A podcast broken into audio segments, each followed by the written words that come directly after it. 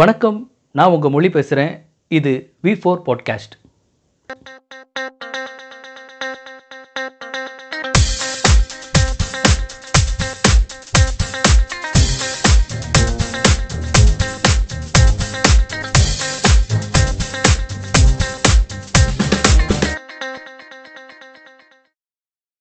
வணக்கம் நண்பர்களே. இன்றைக்கி நம்முடைய V4 பாட்காஸ்ட்டில் யூடியூபர்கள் வந்துட்டு போடுற வீடியோ கண்டென்ட் எல்லாம் நமக்கு யூஸ்ஃபுல்லாக டாக்ஸிக்கான யூடியூப் சேனல்கள்னால் என்ன அப்படிங்கிறத பற்றி தான் டிஸ்கஸ் பண்ண போகிறோம். இன்றைக்கி நம்ம கூட இந்த விஷயங்களை பற்றி டிஸ்கஸ் பண்ணுறதுக்காக நம்மோட சுல்தான் மற்றும் ஐயனார் இணைஞ்சிருக்காங்க. வணக்கம் சுல்தான்.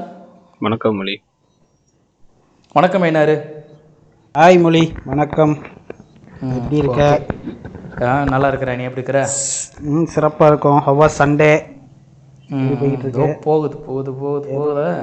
அது கரெக்டு தான். எல்லா நாளும் அப்படியே போகுது. போட்டோம். அப்படியே டாபிக் உள்ள போகலாமா? கண்டிப்பாக போயிடலாம். ஆக்சுவலாக பார்த்தீங்கன்னா இன்றைக்கி வந்து முதல்ல யூடியூப் சேனல் ஆரம்பிக்கும் போதெல்லாம், அதாவது இந்த யூடியூப் சேனல் அப்படின்ற ஒன்று வரும்போது அதில் ஒன்றும் ஒரு பெரிய வியூ கவுண்டெல்லாம் இல்லை. இது வந்து யூடியூப் வந்து எப்போ முதல்ல ஆரம்பிக்கிறாங்க அப்படின்னா, பல வருடங்களுக்கு முன்னாடி நம்ம காலேஜ் படிச்சுட்டு இருக்கும்போதே வந்துட்டு இந்த யூடியூப் அப்படின்ற ஒரு சேனலை வந்துட்டு ஆரம்பிக்கிறாங்க. ஸோ அப்போலாம் வந்து பார்த்திங்கன்னா யூடியூப் வந்து ஒரு பெரிய அளவில் வளர்ச்சியெலாம் அடையலை. 2005 வருஷம்தான் யூடியூப் சேனல் ஆரம்பித்தது. அப்போ வந்து இது ஒரு பெரிய வளர்ச்சி இல்லை. காரணம் என்னென்னா, அப்போ இந்த இன்டர்நெட் கனெக்ஷன் அப்படிங்கிற ஒன்றே வந்து பெரிய அளவில் வந்து வளர்ச்சி கிடையாது நம்மக்கிட்ட. அப்போலாம் எல்லாம் வந்து 1 GB தானே கொடுப்பானுங்க. ஆமாம், அதுக்கு இல்லை. நம்ம எங்கள் வீட்டிலலாம் பார்த்தீங்கன்னா ப்ராட்பேண்ட் கனெக்ஷன் கிடையாது. அப்போ வந்து என்னென்னா ப்ராட்பேண்ட் கனெக்ஷன் கூட கிடையாது. எங்கள் வீட்டில் வந்து அது என்ன ஒரு இந்த டிஷ்ஷு மாதிரி ஒன்று வைப்பாங்க, ஒயர்லெஸ் ஒன்று போட்டிருப்பாங்க. பிஎஸ்என்எல் ஆஃபீஸ்லேருந்து இங்கே வீட்டில் வந்து கிடைக்கிற மாதிரி வச்சுருந்தாங்க. அது வந்து டயலப் கனெக்ஷன் அப்படி சொல்லுவாங்க.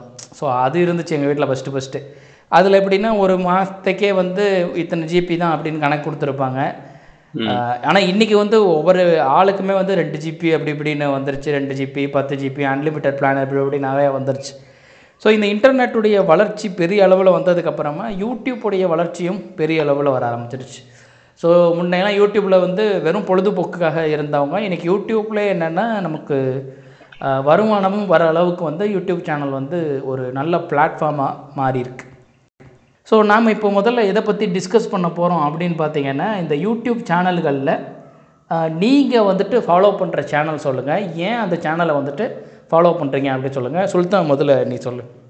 ஓகே மொழி. நான் ஆக்சுவலாக இனிஷியலாக நான் யூடியூப் பார்க்க ஆரம்பிச்சது பார்த்தீங்கன்னா ஃபுல் அண்ட் யூஸ்வலாக நான் பொழுதுபோக்கு காத்தேன். Just entertainment, like movies, trailers, அப்புறம் அந்த சினிமா சாங்ஸு. ஸோ அந்த மாதிரி இனிஷியலாக வந்து பார்க்க ஆரம்பிச்சது. பட் கொஞ்சம் கொஞ்சமாக அந்த யூடியூபோட வளர்ச்சியும் வந்து ரொம்ப அதிகமாகிடுச்சு. ஐ மீன் இப்போ எஸ்பெஷலி இப்போ லாஸ்ட் ஒரு 3-4 இயர்ஸாகவே பார்த்தீங்கன்னா, 3-4 இயர்ஸாக முன்னாடி இருந்தே சொல்லலாம். ஸோ யூடியூபோட வந்து என்னென்னா சேனல்ஸோட இது நம்ம தமிழ் சேனல்ஸ் ஆகட்டும் இல்லை மற்ற சேனல்ஸ் ஆகட்டும், ஸோ அதோட வளர்ச்சி வந்து ரொம்ப அதிகமாகவே இருக்குது. ஸோ நம்மளுக்கு வந்து கண்டென்ட்ஸு, யூடியூப் வீடியோஸ் பார்த்தீங்கன்னா எல்லாமே வந்து ரொம்ப அதுக்காக வந்து டெடிக்கேட்டடாக டைம் ஸ்பெண்ட் பண்ணி அந்த யூடியூப்பில் போடுற கண்டென்ட் வந்து ரொம்ப குவாலிட்டியாக ஸோ போட ஆரம்பிச்சிட்டாங்க. ஸோ அதனால் வந்து யூடியூபோட யூசர்ஸ் அதிகமாகிடுச்சு. எனக்கு வந்து பார்த்தீங்கன்னா மேக்ஸிமம் வந்து இன்ட்ரெஸ்ட்டு இதில் பார்த்தீங்கன்னா இந்த மூவி, சினிமா ரிலேட்டடான விஷயங்கள், அப்புறம் அந்த food, so food and travels. So அந்த மாதிரியான யூடியூப் சேனல்ஸ் வந்து நான் மேக்ஸிமம் மெயினாக விரும்பி பார்ப்பேன். அது போக பார்த்தீங்கன்னா நம்ம சயின்ஸ் ரிலேட்டடான சில யூடியூப் சேனல்ஸ், லைக் உன்னோட சேனல், அப்புறம் இன்னும் சில நல்ல கண்டென்ட் கொடுக்குற சேனல்ஸ்லாம் வந்து இருக்குது. ஸோ அதெல்லாம் நான் ஃபாலோ பண்ணிக்கிட்டு இருக்கேன் காமனாக. ஸோ என்னோடய ஃபேவரட் சேனல்ஸ்னு பார்த்தீங்கன்னா அது ஏற்பட சேனல் இருக்குது. ஸோ அதில் நான் மெயினாக இப்போ இதை வச்சு அந்த பர்டிகுலர் கேட்டகரிஸ் வச்சு சொல்கிறதா இருந்தால், ஃபுட்டு அப்படின்னு எடுத்துட்டேன்னா நம்ம தமிழ்நாட்டில் தமிழ் சேனல்ஸ்ன்னு பார்க்கும்போது சில ஒரு வயசான ஒரு தாத்தா இருப்பாரு, மொத்தமாக இருப்பாங்கல்ல, லைக் இந்த வில்லேஜ் குக்கிங் சேனல். அதாவது நம்ம ஒரு நிறைய பேர் சேர்ந்து இந்த வில்லேஜில் உள்ளவங்கலாம் சேர்ந்து ஒரு சேனல் பண்ணுவாங்களே ஃபுட்டு, ஒவ்வொரு கிராமத்து ஏரியாவுக்கு போய். டாடி ஆர்மோ ஃபாலோ பண்ணுறேன். அப்புறம் இன்னொரு வெங்காயம் இது ஆக்சுவலாக என்னென்னா அந்த கொரியன் சேனல் ஒன்று இருக்குது, அதுலேருந்து அவங்க இன்ஸ்பயர் ஆனது. அப்படி தான் கற்றுவான் தயோ அப்படின்னு கற்றுவான். என்ன டாடி ஆர்மோ தானே அது? டாடி ஆர்மோ கிடையாது, வில்லேஜ் ஃபுட் ஃபேக்டரி. அது வந்து வில்லேஜ் ஃபுட் ஃபேக்டரி டாடி ஆர்மோ. இது வந்து பார்த்தீங்கன்னா வில்லேஜ் குக்கிங் சேனல்னு ஒன்று இருக்குது. ஸோ அதில் பார்த்தீங்கன்னா அது இனிஷியலாக பார்க்கும்போது அவங்க சவுண்டாக கத்துறது இதெல்லாம் கொஞ்சம் ஒரு மாதிரி இரிட்டேட்டிங்காக இருந்துச்சு. பட் ஆனால் வெங்காயம் தயிர் கல்லுப்பு அப்படின்னு கற்றுவாங்க, கத்துறது இருந்தாலும் அது. ஆனால் அங்கே அந்த எடுக்கிற வீடியோஸ் பார்த்தீங்கன்னா ரொம்ப செம குவாலிட்டியாக இருக்கும். அந்த ஃபுல்லாக ரொம்ப கலர்ஃபுல்லாக எடுத்துருப்பாங்க. அதே நேரத்தில் அந்த ஃபுட்டு அந்த யூஸ் பண்ணுற அந்த பொருட்கள் எல்லாமே வந்து நல்லா கவர் பண்ணி, அப்புறம் எடுத்துக்கிற அந்த லொக்கேஷன் வந்து செமையாக இருக்கும். ஸோ அந்த சேனல் வந்து எனக்கு பிடிக்கும். வில்லேஜ் அதாவது தமிழ் இதுன்னு பார்க்கும்போது அது. அப்புறம் இரஃபான்ஸ் வியூ, அது நான் டெய்லி ஃபாலோ பண்ணுறேன். இரஃபான்ஸ் வியூவோடது விலாக் நிறையா போடுவோம். அப்புறம் அதே நேரத்தில் இந்த நிறைய ஹோட்டல்ஸு அதே மாதிரி வேறு வேறு ஏரியாவுக்கு போய் அங்கே உள்ள ஸ்பெஷலான இது ஃபுட்டை ரிவ்யூ பண்ணுறது. ஸோ அந்த மாதிரி இதெல்லாம் போட்டுக்கிட்டு இருப்போம். அது அது நல்லாயிருக்கும். ஸோ அது அப்புறம் ஃபாரின் சேனல்ஸு கொஞ்சம் இருக்குது. இந்த ஃபுட் ரேஞ்சர் அப்படின்னு ஒரு சேனல் இருக்குது. ஸோ அவன் சேனல் வந்து எனக்கு எப்படின்னா அவனுடைய ப்ரெசன்டேஷனே நல்லாயிருக்கும். அது ரொம்ப அது வேறு வேறு கண்ட்ரிஸ் போய் ஃபுட் ரிவ்யூ பண்ணுவான். ஸோ அந்த உள்ள இது அந்த அது பார்க்கும்போது பார்த்தீங்கன்னா அந்த கண்ட்ரியோட இது கல்ச்சரும் நம்மளுக்கு தெரிகிற மாதிரி இருக்கும். அதே நேரத்தில் அவங்க என்ன விதமான சாப்பாடு சாப்பிட்றாங்க. ஸோ அப்படி இப்போ நம்ம இந்தியாவில் நிறையா போடுறதுக்கு அந்த ஃபுட்டு ரிலேட்டடாக போடுறதுக்கு நிறைய சேனல்ஸ் இருக்குது. ஸோ இந்த ஃபாரினர்ஸ் வந்து என்னென்னா அவங்க எல்லா கண்ட்ரியுமே போய் அது ரிவ்யூ பண்ணுவாங்க, ஃபுட் ரிவ்யூ பண்ணுவாங்க. அங்கே உள்ள ஃபுட்டு எப்படி சமைக்கிறாங்க, என்ன அங்கே உள்ள மார்க்கெட்டு எல்லாமே காட்டுவாங்க. ஸோ அது வந்து நம்மளுக்கு இங்கே இருந்துக்கிட்டே வந்துட்டு அந்த ஊரோட இது எல்லாமே தெரிஞ்சுக்கிற மாதிரி ரொம்ப யூஸ் நல்லாயிருக்கும் பார்க்குறதுக்கு. ஸோ அது ஃபுட் ரேஞ்சர் அந்த சேனலில். அதே மாதிரி அந்த சாணி ஒருத்தன் பெஸ்ட் எவர் ஃபுட் ரிவ்யூ அப்படின்னு சொல்லி. ஸோ அது நான் வாப்ஸ் கிச்சனு. ஸோ இதெல்லாம் ஃபுட் சேனலில் பார்த்தீங்கன்னா ஏகப்பட்ட சேனல் நான் ஃபாலோ பண்ணுறேன்.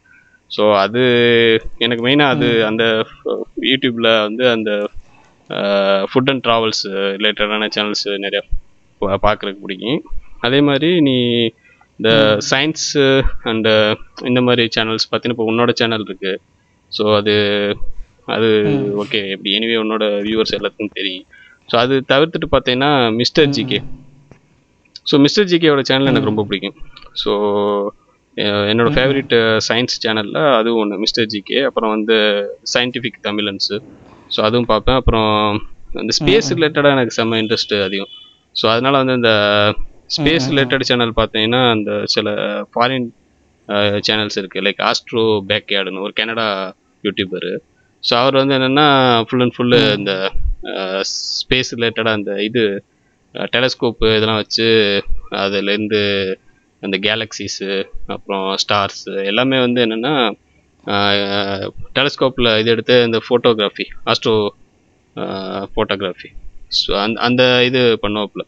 ஸோ அந்த வீடியோஸ் எல்லாமே நான் பார்ப்பேன் ஆஸ்ட்ரோ பேக்கேட். அப்புறம் வந்து பார்த்தீங்கன்னா இது ஆஸ்ட்ரம் அப்புறம் டெஸ்டினி அப்படின்னு ரெண்டு சேனல்ஸ் இருக்குது. ஸோ அதுலேயும் வந்து பார்த்தீங்கன்னா ஃபுல் அண்ட் ஃபுல்லு ஸ்பேஸ் ரிலேட்டடாக ஃப்யூச்சர் டெக்னாலஜி எப்படி இருக்கும், நம்ம ஃப்யூச்சரில் வந்து ஹியூமன் வந்து இப்போ பூமியை தவிர்த்துட்டு எந்த கிரகத்தில் போய் வாழ்கிறது. ஸோ அந்த மாதிரி நிறையா ரொம்ப இன்ட்ரெஸ்டிங்காக நம்மளுக்கு கொஞ்சம் இதை எக்ஸ்பெக்டேஷன் அதிகமாக கலப்புற மாதிரியான ஒரு வீடியோஸை நிறையா போடுவேன். லைக் ஸோ அந்த அந்த சேனல்ஸ் அப்படி. ஸோ இப்போ நான் மெயினாக இப்போ நான் தமிழ் இதுன்னு சொல்லும்போது நான் வந்து எனக்கு நான் சொன்னல மிஸ்டர் ஜிகே அவரோட சேனலை பற்றி வேணால் நான் எது ஏன் அதில் என்ன எது பிடிச்சிருக்கு எதுக்காக நான் இது பண்ணுறேன் அப்படிங்கிறது வேணால் நான் சொல்கிறேன். ஸோ மிஸ்டர் ஜிகேன்னு எடுக்கும்போது எனக்கு ஈவன் நீ எஸ்எஃப்ஐடி உன்னோட சேனலில் வந்து நிறைய உன்னோடையும் கொலாபரேட் பண்ணியிருக்காப்புல. ஸோ அதுக்கு முன்னாடி இருந்து எனக்கு நான் ஃபாலோ பண்ணுறேன் மிஸ்டர் ஜிகே. ஸோ அவர் சேனல் வந்து பார்த்தீங்கன்னா அந்த எக்ஸ்பிளைன் பண்ணுற விஷயம் அது வந்து ரொம்ப ஏதோ யார் பார்த்தாலும் புரியும். இப்போ சில பேர் வந்து பார்த்தீங்கன்னா சொல்கிறது வந்து ஒரு குறிப்பிட்ட ஜென்ரு அந்த ஒரு ஏஜ் இருக்குல்ல அந்த பெர்சன்ஸ் பீப்புளுக்கு மட்டும்தான் புரிகிற மாதிரி இருக்கும். பட் இவர் எக்ஸ்பிளைன் பண்ணுற பார்த்தீங்கன்னா ஈவன் சின்ன பையன் பார்த்தாலும் புரியும், வயசான தாத்தா பார்த்தாலும் புரியும்.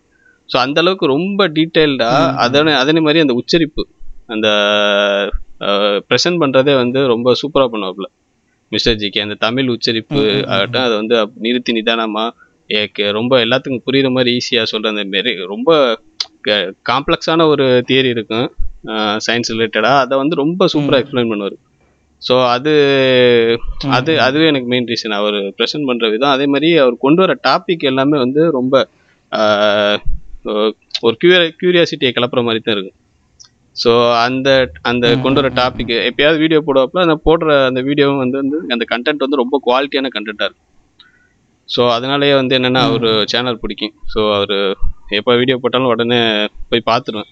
ஸோ அப்புறம் வந்து என்னென்னா அதில் வந்து ஃபேக் இருக்காது, சும்மா என்னத்தையாவது உட்காந்துக்கிட்டு ஏதாவது பேசிக்கிட்டு இருப்பாங்க, இல்லை ஒரு சேனல் வச்சுக்கிட்டு சயின்ஸ் பேசணுங்கிற பேரில் அந்த மாதிரி இருக்காது. அதுக்கு ரொம்ப ஆதாரபூர்வமான விஷயம், அது உண்மையாக நடக்கிறது, அதுக்கு பின்னாடி என்னென்ன இருக்குது அப்படிங்கிறத ரொம்ப டீட்டெயில்டாக வந்து பேசியிருப்பாப்புல. ஸோ அதனால் வந்து நான் மிஸ்டர் ஜிகே ஃபாலோ பண்ணேன். ஈவன் அதுலேருந்து நிறையா நம்மளுக்கு லேர்ன் பண்ணுறதுக்கு நிறைய விஷயங்கள் கிடைக்கும். என்ன கண்டென்ட் போட்டாலும் வந்து புதுசாக கற்றுக்கிறதுக்குன்னு நம்ம எவ்வளோ படிச்சிருப்போம் சயின்ஸ் ரிலேட்டடாக, ஸ்கூல் 12th காலேஜ்னு சொல்லி படிச்சிருப்போம், அப்போல்லாம் நம்மளுக்கு புரியாது, ரொம்ப சிம்பிளாக சொல்லிவிட்டு போயிடுவாப்புல. ஸோ அது நல்லாயிருக்கு, எனக்கு ரொம்ப பிடிக்கும். ஸோ ஆமாம், இது மெயினாக சொல்லுவேன். மற்றபடி பார்த்தீங்கன்னா இந்த மூவிஸு, அப்புறம் நிறைய cinema related entertainment content YouTube சேனல்ஸ்லாம் இருக்குது. ஸோ அந்த மாதிரி சேனல்ஸ்லாம் நிறைய ஃபாலோ பண்ணேன். அதுமாதிரி மியூசிக் ரிலேட்டடான யூடியூப் சேனல்ஸ் லைக் ஏஆர் ஆர்மோனோடது, அப்புறம் நாய்ஸ் அண்ட் க்ரீன் அப்படின்னு ஒரு சேனல் இருக்குது. ஸோ அந்த மாதிரி இருக்குது. அப்புறம் ஃபன் ரிலேட்டடான லைக் சர்காஸ்டிக் பரிதாபங்கள். ஸோ நம்ம பரிதாபங்கள் குரூப்பு, கோபி சுதா, ஸோ அந்த சேனல் எனக்கு ரொம்ப பிடிக்கும். ஈவன் அவங்க வந்து பாலிடிக்ஸு விஷயங்கள்லாம் வந்து எவ்வளோ ரொம்ப பயங்கரமான ஒரு பாலிடிக்ஸ் ஒரு இது இருக்குது, அது யாரும் வெளியில் பேச முடியாது, அந்த மாதிரியான விஷயங்கள்லாம் ரொம்ப அசால்ட்டாக வந்து காமெடியாக பண்ணி விட்டு போயிடுவாங்க. ஸோ அந்த சேனல் வந்து எனக்கு ஸோ அது வந்து எனக்கு பிடிக்கும். சமீபத்தில் அதாவது இன்னைக்கு நினைக்கிறேன் காலையில் நியூஸில் பார்த்தேன் நான், இந்த பரிதாபங்கள் சேனல் மேலே ஒரு பிரச்சனை. அப்படியே பார்த்தேன் நியூஸில். இல்லையா, நான் இப்போ ரீசெண்டாக ஏதோ ஒரு வீடியோ போட்டிருந்தேன், நான் பார்க்கல. அது என்ன ஆக்சுவலாக வீடியோ போட்டிருந்தாங்கன்னா, இப்போ இந்த லாக்டவுன் டைமில் விலைவாசி ஏற்றி விட்டுருந்தாங்க தெரியுமா? ஆமாம். சில கடைகளில் வந்து பார்த்தீங்கன்னா ரெகுலராக காய்கறிலாம் ரேட் அதிகமாக பயங்கரமாக ரேட் வச்சுருந்தாங்க. ஓகே, இது நடக்கிற சம்பவத்தை அவங்க அதில் ஃபன் பண்ணி இருந்தாங்க. அதுக்கு வந்து போராட்டம், நீ எப்படி வந்து அப்படி சொல்லலாம், எங்களை எப்படி இழிவாக பேசலாம், ஏன் நாங்கள் விலை வச்சு அதிகம் விற்றோம் தெரியுமா, யார் விலை வச்சு விற்கிறாங்கன்னு தெரியுமா அப்படின்னு சொல்லி போராட்டம். ஆக்சுவலாக நடக்கிற விஷயத்த தான் அவங்க ட்ரோல் பண்ணியிருக்காங்க. அதுக்கு வந்து ஒரு கோவப்பட்டு ரியாக்ட் பண்ண வேண்டிய அவசியம் என்னன்னு தெரில. அது நியூஸ் சேனல் வேற வழக்கம் போல ரொம்ப பயங்கரமா, பார்த்தீங்களா யூடியூப் சேனல்காரங்களே இப்படித்தாங்க அப்படின்னு ஆரம்பிச்சிருந்தாங்க. ஆமாம், அதான் அது பரிதாபங்கள்ல மெயினான ஒரு விஷயமா வந்து பார்த்தீங்கன்னா ரொம்ப சென்சிட்டிவான கண்டென்ட் இருக்கும். அது வந்து பாலிடிக்ஸாக மெயினான விஷயம் வந்து பாலிடிக்ஸ் இருக்கும். ஸோ அது வந்து ரொம்ப சர்காஸ்டிக்காக எல்லாத்துக்கும் வந்து டக்குன்னு இது பண்ணுற மாதிரி சொல்லி விட்டுறேன். ஸோ அந்த காமெடி பண்ணுறதுலேருந்து அந்த எடுத்துகிட்டு வர்ற கண்டென்ட் எல்லாமே வந்து நல்லாயிருக்கும். ஸோ ஆமாம், மெயினாக அது ஃபன்னு மட்டும் கிடையாது, அதுக்கு பின்னாடி வந்து மேஜரான ரீசன் இருக்கும். ஸோ அதை வச்சு தான் அவங்க பண்ணுவாங்க. ஸோ அது நல்லாயிருக்கும். அதாவது நீ பார்க்குற சேனல் எல்லாத்துலேயுமே உனக்கு ஏதோ ஒன்று கிடைக்கிது அப்படி தானே? ஒன்று என்டர்டைன்மெண்ட்டு, இல்லைன்னா வந்து நாலேஜ். எல்லாத்துலயும் எல்லாம் கிடைக்குது அப்படின்னு சொல்ல முடியாது. இது இல்லை, எல்லாமே கிடைக்காதான். எல்லாத்துக்கும் ஒவ்வொரு சேனலுக்கும் ஒரு யூனிக்கான ஒரு கேட்டகரியில தான் அந்த ஆமாம் என்டர்டைன்மெண்ட் சேனல். நம்ம சும்மா இந்த சினிமா இது பார்க்குறதெல்லாம் வந்து அது சும்மா ஜஸ்ட் ஒரு பொழுதுபோக்குக்காக பார்க்குறது. மற்றபடி அது ஆமாம், அந்த மிஸ்டர் ஜிகே, அப்புறம் உன் சேனலு, அப்புறம் சில சேனல்லாம் வந்து அது பார்த்தா அது வந்து ஏதோ ஒன்று நம்ம அந்த டயத்தில் வந்து நம்மளுக்கு தெரியாத ஒரு புது விஷயம் நம்ம தெரிஞ்சுக்கிட்டோம் அப்படிங்கிற ஒரு திருப்தி, அந்த மாதிரியான ஒரு இது கிடைக்கும். Okay, correct. சரி ஐயனாரு, நீ சொல்லு, உனக்கு பிடிச்ச சேனல் சொல்லு, அது ஏன் பிடிக்குங்கிற காரணத்தையும் சொல்லிடுற. அப்படி நம்ம பேசிக்கலி யூடியூப்க்கு வந்த மெயின் அண்ட் ஒன்லி ரீசன் வந்து ஒன்லி எஜுகேஷன் கண்டென்ட், படிக்கிறதுக்கு அறிவு வளர்த்துக்கிறதுக்கு அதுக்கு தான் வந்தேன் அப்படின்னு சொல்லி ஊரை ஏமாற்ற விரும்பலை. நம்ம எல்லாத்துக்கு வரப்போகிறோம் பொழுதுபோக்க, நேரத்தை வெட்டியாக்கிறதுக்கு தானே வரப்போகிறோம், அதுக்கு தான் யூடியூப் யூஸ் பண்ணிக்கிட்டு இருக்கேன். ஸோ எனக்கு பிடிச்ச சேனல்னு பார்த்தேன்னா இந்த பக்கம் எஸ்எஃப்ஐடி தான் ஃபஸ்ட்டு சொல்லுவேன். பட் இருந்தாலும் நமக்கு நம்மளே பெருமை பண்ணிடக்கூடாது அப்படிங்கிறதுக்காக லைக் எனக்கு ஒரு என்ன சொல்கிறது, கண்டமேனிக்கு பார்ப்பேன்னு வச்சுக்கோங்க, இதுதான் ஃபிக்ஸட் அப்படின்னு கிடையாது. இங்கிட்ட எஸ்எஃப்ஐடி, அப்புறம் டெக்ரிவியூ சேனல்லேருந்து அதான் அந்த நம்ம mister GK, let's make education சிம்பிள்லேருந்து, அப்புறம் நம்ம மதன் கௌரி தலைவர், அப்புறம் அந்த பக்கம் பார்த்தேன்னா பிலிப் இவர் பிரியாணி மேன், அந்த மாதிரி இந்த எண்ட்ல இருந்து அந்த எண்ட் வரைக்கும் நம்ம ஃபாலோ பண்ணணும்னு வச்சுக்கோங்க. ஸோ அந்த மாதிரி அப்பப்போ நமக்கு என்ன மூடில் இருக்கோமோ அதுக்கேற்ற மாதிரி சேனலில் போயிட்டு நம்ம கண்டென்ட் பார்த்துக்கிறது. ஒரு மாதிரி சொல்லு சுல்தான், இன்னைக்கு டாக்ஸிக் டாக்ஸிக் யூடியூபர்ஸ் விஷயங்கள் பேசுறதுக்கு அப்போ உனக்கு நிறைய கண்டென்ட் கண்டிப்பாக டெஃபினெட்லியா. அப்புறம் எதுக்கு இந்த கண்டென்ட் டாபிக் அப்படியே முனைப்பு காட்டுன்னு வச்சுக்கோங்க. ஸோ அதுதான் இப்போ ஒரு மாதிரி கொஞ்சம் வருத்தமாக இருந்தான்னு வச்சுக்கோங்க. போய் நம்ம அந்த பிரியாணி மேன் சேனல்லாம் ஓப்பன் பண்ணோன்னா அவர் பாட்டுக்கு பேசிக்கிட்டு இருப்பார். பட் அவனுக்கு நல்ல சென்ஸ் ஆஃப் ஹியூமர் உண்டு. பட் அதையும் தாண்டி சில நிறை குறை எல்லாத்துலேயும் இருக்க தான் செய்யும். பட் என்ன அப்போதைக்கு ஒரு ஜாலியாக போகணும்னு வச்சுக்கோங்க. அடுத்த உனக்காலைக்கு சில வீடியோக்கள் பேசி லைக் டு பி ஆனஸ்ட் கொஞ்சம் நல்லா தான் இருக்கும். ரொம்ப அப்யூசிவாக இல்லாமல் ஓரளவுக்கு ஒரு ஃபன்னாக போகணும்னு வச்சுக்கோங்க. அந்த மாதிரிலாம் இருக்கும். ஸோ இதுதான். அப்புறம் ஸ்பெசிஃபிக்காக சேனல் வைஸ் பார்த்தேன்னா நம்ம ஊர் லோக்கலில் இப்போ மேபி நான் ஜானர் வைஸ் சொல்கிறேன். லைக் டெக்னாலஜி ஸ்டடீஸ் அந்த மாதிரி பார்த்தேன்னா எனக்கு பிடிச்ச சேனல்ஸ் தான் லெட்ஸ் மேக் எஜுகேஷன் சிம்பிள்னு சொல்லலாம். ஓகேவா? ஸோ அவர் ஆனந்த் தானே அவர் பார்த்தேன்னா பிரேமானந்த். ஸோ எல்லாமே எஸ்னா சொல்கிறேன். ஸோ எல்லாமே ஓரளவுக்கு எங்கள் இருக்காரு நம்ம அப்படி உங்கள் இருக்காருன்னா சார் ரைட்டு. என்னன்னா எல்லாமே ஓரளவுக்கு எப்படி சொல்கிறது ஒரு சின்ன சின்ன விஷயங்கள்லாம் நம்ம புரிஞ்சிக்க கஷ்டமான விஷயம். இந்த வெலாசிட்டி ஆக்சலரேஷன் அந்த மாதிரி விஷயங்கள் அது ஈஸியான கான்செப்ட் தான். பட் அதை ஒரு என்ன சொல்கிறது ஒரு ப்ராக்டிக்கல் எக்ஸாம்பிளோட ரிலேட் பண்ணுறது அந்த மாதிரி விஷயங்கள்லாம் சொல்கிறப்ப என்னென்னா நம்ம மண்டையில் ஈஸியாக பூந்துக்கிறோம். ஸோ அதனால அது பிடிக்கும்.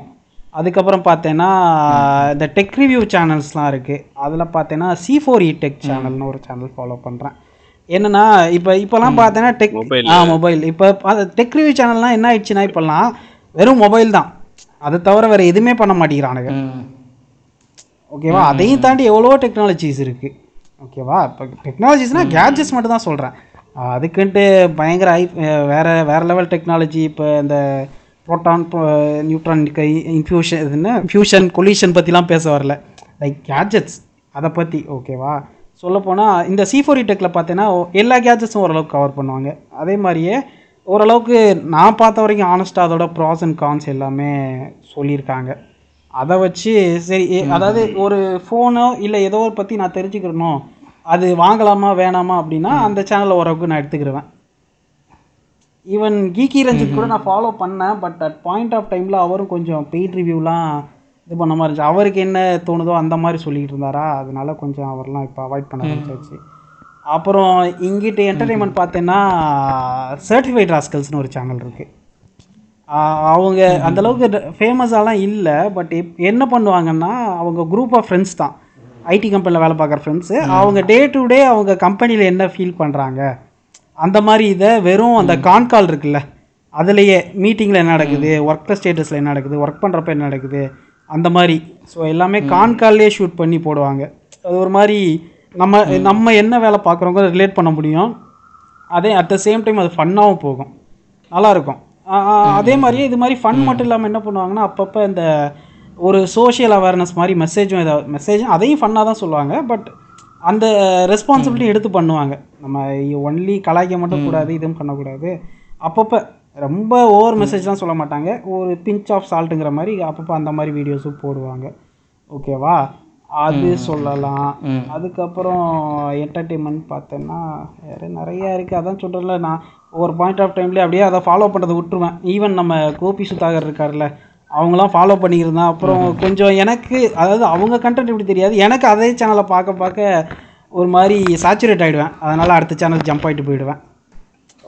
எந்த சேனல்னாலும் சொல்கிறேன், முன்னாடி பரிதாபங்கள்லாம் பார்த்துக்கிட்டு இருந்தேன். அப்புறம் பார்க்கறது இல்லை, அது எனக்கு கொஞ்சம் போர் அடிக்கிற மாதிரி தோணுச்சா அதனால் அதை அப்படியே விட்டுட்டேன். ஸோ எல்லா சேனலும் அது நல்ல சேனலாக தான் இருக்கும். நமக்கு ஒரே சேனலில் பார்த்து போர் அடிச்சிருக்கு, அத்தனை சேனல் இருக்குல்ல எல்லாத்தையும் பார்க்கணும்ல, அதனால அதுக்கு போயிடுவேன். ஆமாம் கண்டிப்பாக. அதுக்கப்புறம் நான் சொன்ன மாதிரி இந்த அப்பப்போ ரோஸ்ட் சேனல்லாம் பார்க்கணுன்னா நம்ம பிளிப் பார்ப்பேன். அவள் வாட்டுக்கு பேசிக்கிட்டே இருக்குப்பா அப்படி. அதுக்கப்புறம் ஈவன் பிரியாணி மேனும் பார்ப்பேன். லைக் அவன் கலாய்க்கிற சென்ஸ் ஆஃப் ஹியூமர் நல்லாயிருக்கும். ஸோ பேசிக்கலி எனக்கு நீ வந்து ஒரு பிரியாணி மேன் கண்டினியூலாம் இருந்தேன் தான். ஆமாடா பிடிக்கும் தான்டா அவன் எப்படி கலாய்க்கிறானோ அதே எனக்கு பிடிக்கும். மறுபடியும் இன்னும் டீட்டெயிலாக பேசுவோம் நம்ம அதை பற்றி, ஓகேவா? அதுக்கப்புறம் சரி, என்னப்பா பிரியாணி மேன் மேலே ஏதோ ஒரு அலிகேஷன்லாம் வச்சுக்கிறாங்க இப்போ சமீபத்தில். அதையும் தான் பார்த்துக்கிட்டு இருந்தேன், அதை கொஞ்சம் ஃபாலோ பண்ணிகிட்டு இருந்தேன். பட் அதை பற்றி ஃபுல்லாக எனக்கு தெரில, அதெல்லாம் தெரிஞ்சுக்காதீங்க. அதான் படி இப்போ தானே நியூஸ் வந்து, நான் மறுபடியும் சொல்கிறேன்ல, இப்போ ஒரு சேனல் இருக்குன்னா அந்த சேனல் எனக்கு பிரியாணி மேன் ஃபேன் கிடையாது, ஓகேவா? அவன் அவன் வே ஆஃப் அந்த கண்டென்ட் அவன் எப்படி அதை தான் நான் சொல்ல வரேன்ல. இப்போ எனக்கு எது தேவை எது தேவையில்லைன்னு பிரிச்சுக்க தெரியுது, சரியா? எனக்கு போர் அடிக்கிற நேரம் நான் அவன் கண்டென்ட்டை பார்ப்பேன், அவன் கண்டென்ட்டில் எது பிடிக்குதோ அதை தான் நான் எடுத்துக்கிற போகிறேனே தவிர மொத்தமாக எடுத்துக்கிற போகிறதில்ல, ஓகேவா? அது சரி, ஓகே. ஆக்சுவலாக நான் இப்போ நானே வந்து ஒன்று நீ அவனை பிடிக்கூடாது இல்லை நான் சொல்லலை, அதுதான் சொல்ல வர மொழி. அதுதான் இப்போ அவன் பண்ணுறது வந்து கரெக்டோ தப்போ அதை எங்கே பண்ணுறாங்கிறது ஒன்று இருக்குது. இப்போ ஒரு பொது வெளியில் அதெல்லாம் பண்ணக்கூடாது தான். எப்படி சொல்கிறதுனா, இது இன்னும் இங்கே இங்கே வந்து எல்லாருமே ஆக்சஸ் பண்ணுவாங்க. ஒரு சின்ன பையனும் பார்ப்பான், என் தம்பியும் பார்ப்பான், என் தங்கச்சியும் பார்ப்பான். இப்போ எனக்கு தெரிஞ்சது அவங்களுக்கு தெரியாதுல்ல. அப்படிங்கிறப்ப இப்போ என்ன சொல்கிறது, எனக்கு அவன் சேனல் பிடிக்கிறதுக்காக ஏய் என்னடா அவன் தாண்டா அவன் சொல்கிறது கரெக்டு தாண்டா அப்படின்னு சுற்றிட்டு அலையக்கூடாதுல்ல, ஓகேவா? ஸோ அந்த மாதிரி விஷயங்கள் எல்லாமே எல்லாருமே கொஞ்சம் ஒரு அவேர்னஸோடு பண்ணிக்கிட்டு இருக்கணும். தான் பண்ணுறது கரெக்டுன்னு நினச்சிக்கிட்டு பண்ணக்கூடாது அது, ஓகேவா? நான் பேசுகிறது கரெக்டு, எல்லாரும் பேசுகிறான் நான் ஏன் பேசக்கூடாது அப்படிங்கிற மாதிரி பண்ணுறதுலாம் தப்பு தான். But I don't support those things. But அதுதான் நான் சொல்ல வரேன், இனிமேல் நம்ம பேசுவோம் சொன்ன மாதிரி, ஓகேவா? ஸோ இது வந்து தமிழ் சேனலில் முடிஞ்சிச்சா. அப்புறம் இன்னொன்று, இந்த மூவி ரிவ்யூ சேனல்லாம் ட்ரெண்ட் எடிட்ஸ்னு ஒன்று இருக்குது. அவன் பார்த்தா வெறும் மீம்ஸ் போட்டு ரிவ்யூ பண்ணுவான். ஒவ்வொரு படத்தையும் எல்லா பட ரிவ்யூவும் நறுக்குன்னு இருக்கும், 2 நிமிஷம் 3 நிமிஷம் தான் பண்ணுவான். இன்ட்ரோலேருந்து ஃபைட் சீக்வன்ஸ்லேருந்து எல்லாத்துக்குமே மோஸ்ட்லி வடிவேல் மீம்ஸ் அந்த மாதிரி ஏதாவது போட்டு போட்டு சூப்பராக பண்ணியிருப்பான். ஸோ அது கொஞ்சம் என்கேஜிங்காக இருக்குது. இப்போ ஏதாவது படம் பார்க்கலாமா வேணாமான்னா ஃபஸ்ட்டு அவன்கிட்ட தான் போவேன், போயிட்டு படத்தை பார்ப்பேன், இதுக்கெல்லாம் ஒரு ரிவ்யூ போடுவான், சரி ரைட்டு வேணாம் இல்லை பார்ப்போம் அப்படின்னு முடிவு பண்ணிட்டு போயிடுவேன், ஓகேவா? அதுக்கப்புறம் நீ வந்து படம் பார்க்கலாமா வேணாங்கிறத அவன் முடிவு பண்ணுறானா? சரி அப்படின்னு சொல்லலான்னு வச்சுக்கோங்க. ஆமாம் ஆமாம் அப்படித்தான், அதுதான் எவ்ரி ஒன் இஸ் எவனாவது ஒருத்தர் தானே நம்ம ட்ரை பண்ணிட்டு இருக்கான், அதுதான், ஓகேவா? சரி அப்புறம் பார்த்தேன்னா நான் வந்துட்டு இந்த படத்தை பார்க்கணும்னா ரிவ்யூவுக்கு வந்துட்டு ப்ளூ சட்டை மாறன் அவரை பார்த்தா எந்த படமும் பார்க்க முடியாது. அவர் பார்த்தா எந்த படம் நான் சொல்ல வந்தேன், அதனால தான் எந்த படம் பார்க்கறது இல்லை. அவரு கடைசியாக நல்லா இருக்குன்னு சொன்ன ஒரு படம் அறமோ ஏதோ ஒரு படத்தை சொன்னார், அதுதான் எனக்கு தெரிஞ்ச ஒரு படத்தை சொல்லியிருக்கேன் அப்படி அவர், அதுதான். அப்புறம் இவ்வளோதான்.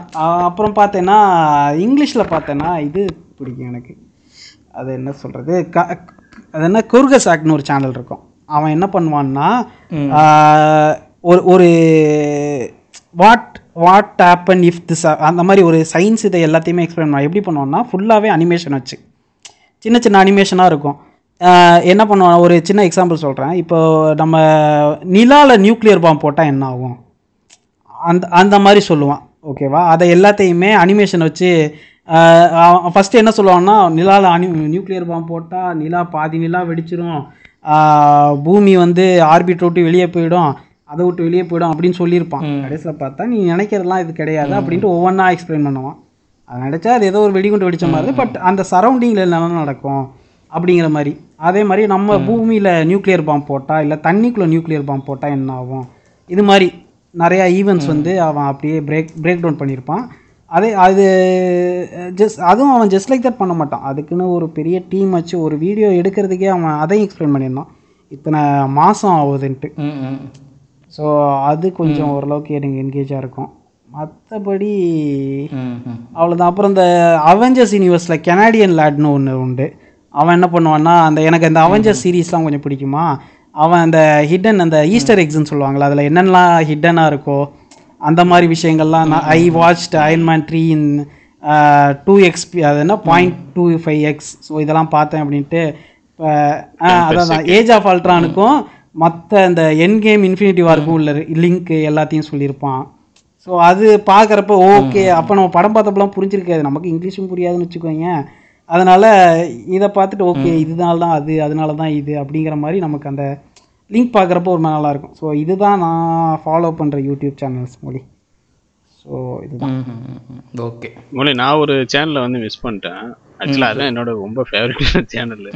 ஸோ அது பார்த்தீங்கன்னா மிஸ்டர் பீஸ்ட் அப்படின்னு ஒரு சேனல் இருக்குது. மிஸ்டர் பார்த்துருக்கீங்களா பீஸ்ட்? ஸோ அவன் தான் ஆக்சுவலாக ஹைலி பெய்டு யூடியூபர்ல ஒரு ஆளு, one of the YouTubers. So அது என்னன்னா அவன் பண்ற வீடியோலாம் பார்த்தீங்கன்னா அப்படியே நம்மளால அது வந்து உண்மையிலேயே இப்படி நிஜமா தான் பண்றேன்னா இது அப்படிங்கிற அளவுக்கு பண்ண முடியுமா அப்படிங்கிற மாதிரி அமௌண்ட் ஸ்பெண்ட் பண்றது இப்படிலாம் பண்ண முடியுமா அப்படிங்கிற அளவுக்கு பயங்கரமா பண்ணுவான். ஸோ அது ஃபுல் அண்ட் ஃபுல் அந்த எவ்வளோ மில்லியன் டாலர்ஸ் எல்லாம் வந்து அசால்ட்டா வந்து இது நிற்பான். அதாவது என்னன்னா ஒரு வீடியோ என்ன சும்மா ஒரு சாம்பிள் பார்த்தீங்கன்னா ஒரு 44 பில்லியன் யூடியூபர் சப்ஸ்கிரைபர் டயத்தில் பார்த்தீங்கன்னா 40 மில்லியன் சப்ஸ்கிரைபர் நினைக்கிறேன், 40 பில்லியன் சப்ஸ்கிரைபர் சம்திங்.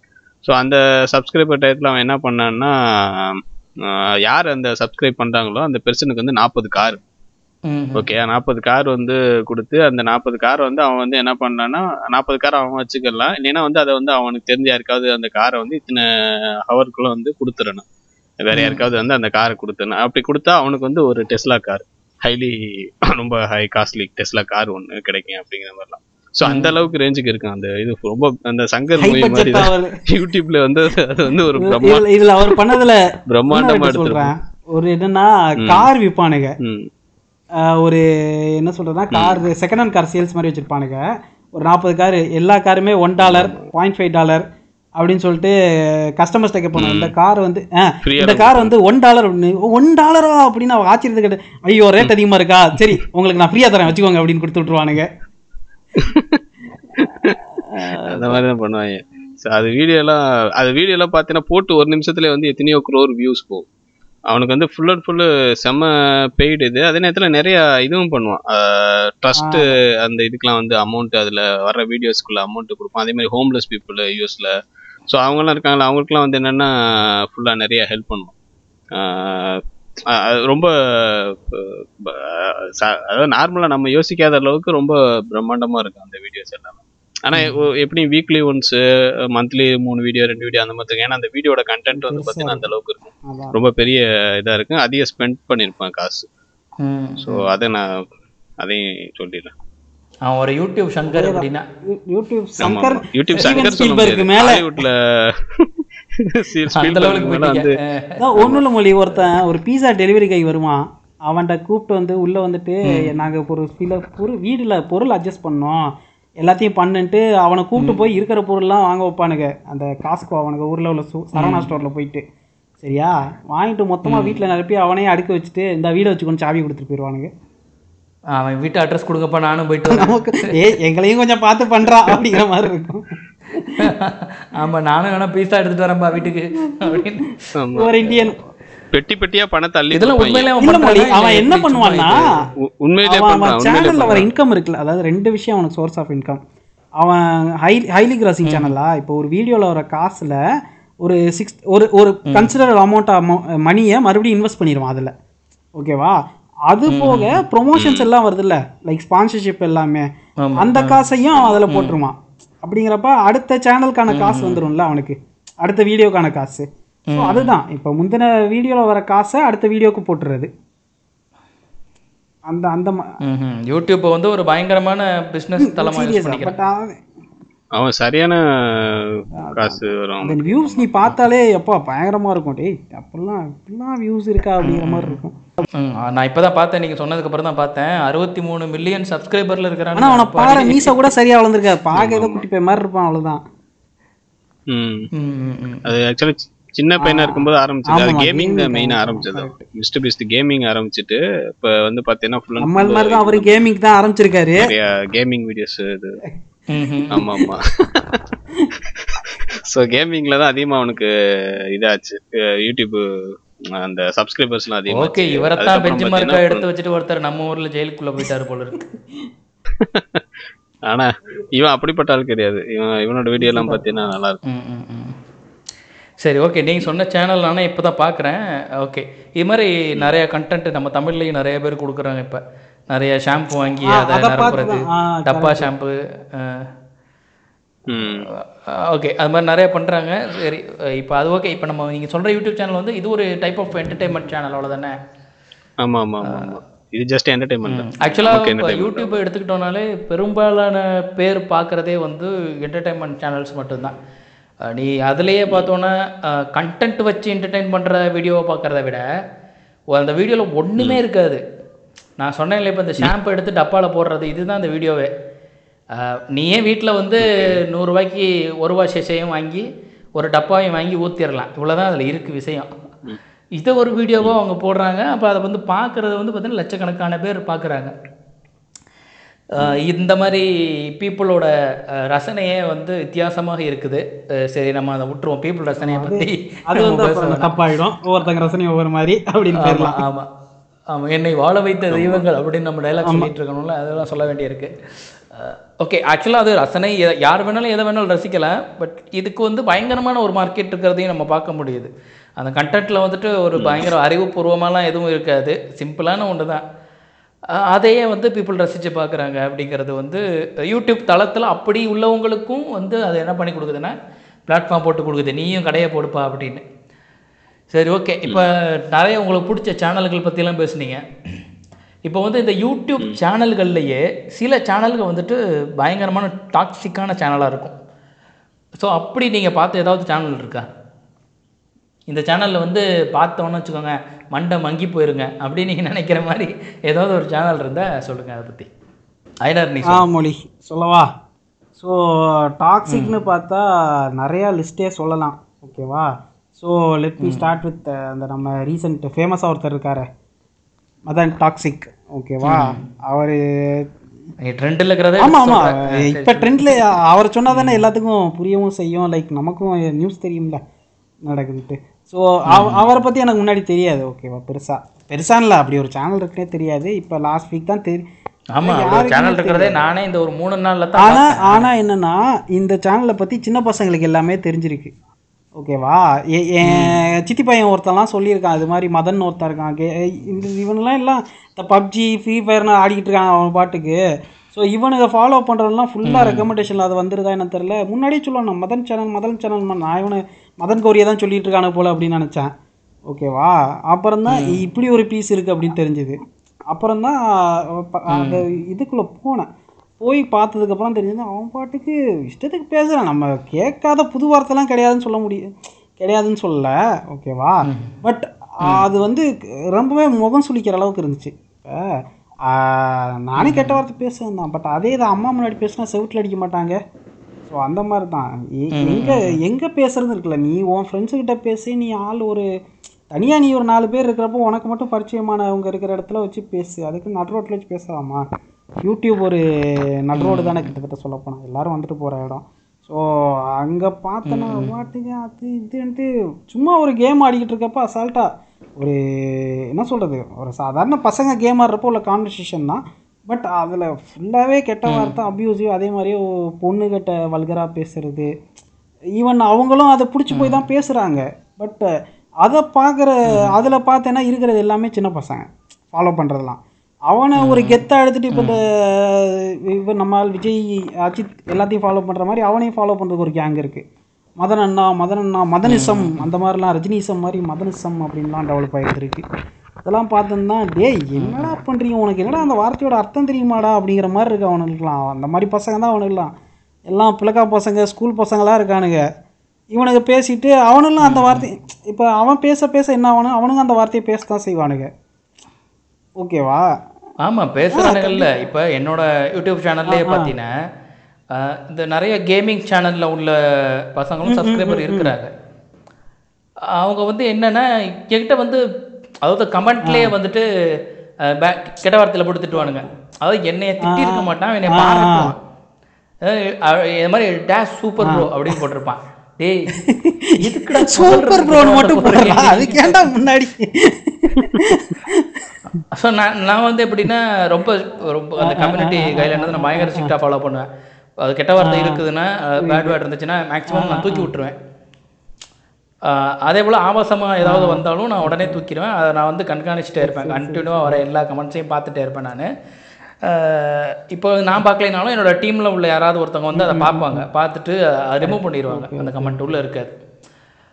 ஸோ இது எதுக்கு நான் சொல்கிறேன் அப்படின்னா, அப்படிலாம் அவங்க வந்து சரளமாக பேசிகிட்டு இருக்கானுங்க ரொம்ப. இப்போ நீ இந்த சேனல் சொன்னதுனால தான் நான் சொல்கிறேன். ஆக்சுவலாக பார்த்தீங்கன்னா இந்த சேனல்ல இவர் பேசுறாரு, அவர் வந்து ஆவசமான பேசலாம் பேசுறாரு, சின்ன பசங்கள்கிட்ட பேசியிருக்காரு. சட்டப்படி வந்து அவர் பண்ணது தப்பு தான், அவர் நிறைய தவறுகள் இருக்கு. ஓகே, அதை பத்தி ஏற்கனவே எல்லா சேனல்காரங்களும் அதே பேச வேணாம். அதனால அதோடைய விளைவை பத்தி மட்டும் நான் சொல்றேன். இப்போ ஒரு சிம்பிளான விஷயம், இதுவும் நியூஸ் சேனல்ல தான் பார்த்துருப்போம் நம்ம. அவர் பேசுறாரு, அவர் அவர் ஆக்சுவலாக அவர் அரெஸ்ட் பண்ணதுக்கு சட்டப்படியான சட்டத்துக்கு எதிரான பல விஷயங்கள் பண்ணியிருந்தாருன்னு தான் அரெஸ்டே பண்ணியிருக்காங்க. ஆனால் அவருடைய ரசிகர்கள் வந்து என்ன பண்ணுறாங்கன்னா பார்த்தீங்கன்னா எல்லாம் ஸ்கூல் பையன், அந்த அம்மா துட்டு தான் இருக்கிறானுங்க அவனுங்க. அவனுக்கு வந்துட்டு மதன் நான் விடுதலை பண்ணணும், சிவாஜி படத்தில் ரஜினிகாந்துக்கு கொடுத்த மாதிரி. டே, அவர் தப்பு பண்ணியிருக்காரு தான்ட்டு அரெஸ்ட் பண்ணி. என்ன ப்ரோ சொல்கிறீங்க, ஊரில் யார் தான் கெட்ட வார்த்தை பேசல, அதுக்கெல்லாமல் அரெஸ்ட் பண்ணுவாங்க அப்படின்றான். அவனுக்கு தெரியல தம்பி, கெட்ட வார்த்தை பேசுறது வந்து நீ வீட்டுக்குள்ளே நீ மட்டும் பேசிக்கிட்டே எதுக்கும் பிரச்சனை இல்லை. பப்ளிக்காக குழந்தைங்க முன்னாடி வச்சு பேசக்கூடாதுங்கிறது சட்டப்படி குற்றம். அந்த குற்றத்தை தான் உங்கள் அண்ணன் பண்ணியிருக்காருன்னு பத்திரிகைக்காரர் சொல்கிறாப்புல. அவனுக்கு புரியல. ப்ரோ நீங்கள் பேச மாட்டீங்களா ப்ரோ?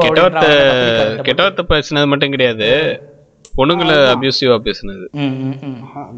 இல்லை, அதுதான் மெயின் கேஸ். ஆக்சுவலாக ஒரு ஆபாசமாக பேசினார், கெட்ட வார்த்தை போட்டு யூஸ் பண்ணல, ஆபாசமாக பேசினது. நான் வந்து பெண்ணை வந்து அப்படி பண்ணிடுவேன், ஒரு பெண்ணை கூட நான் வந்து உறவு வைக்கணும்னா அதுக்கு நான் வந்து இத்தனை தம்பிள்ஸ் எடுத்துருக்கணும், நான் இத்தனை தடவை புஷ்அப்ஸ் எடுத்துருக்கணும் அப்படிலாம் அவர் சொல்லியிருப்பாப்புல. ஆக்சுவலாக அதையே கண்டிச்சாங்க. ஏன்னா இத்தனை புஷ்அப்ஸ் எடுத்துகிட்டு போனால் தான் நீ வந்து ஒரு ஆண்மகனாகவே இருக்க முடியும் அப்படிங்கிற மாதிரிலாம் பேசியிருப்பார்.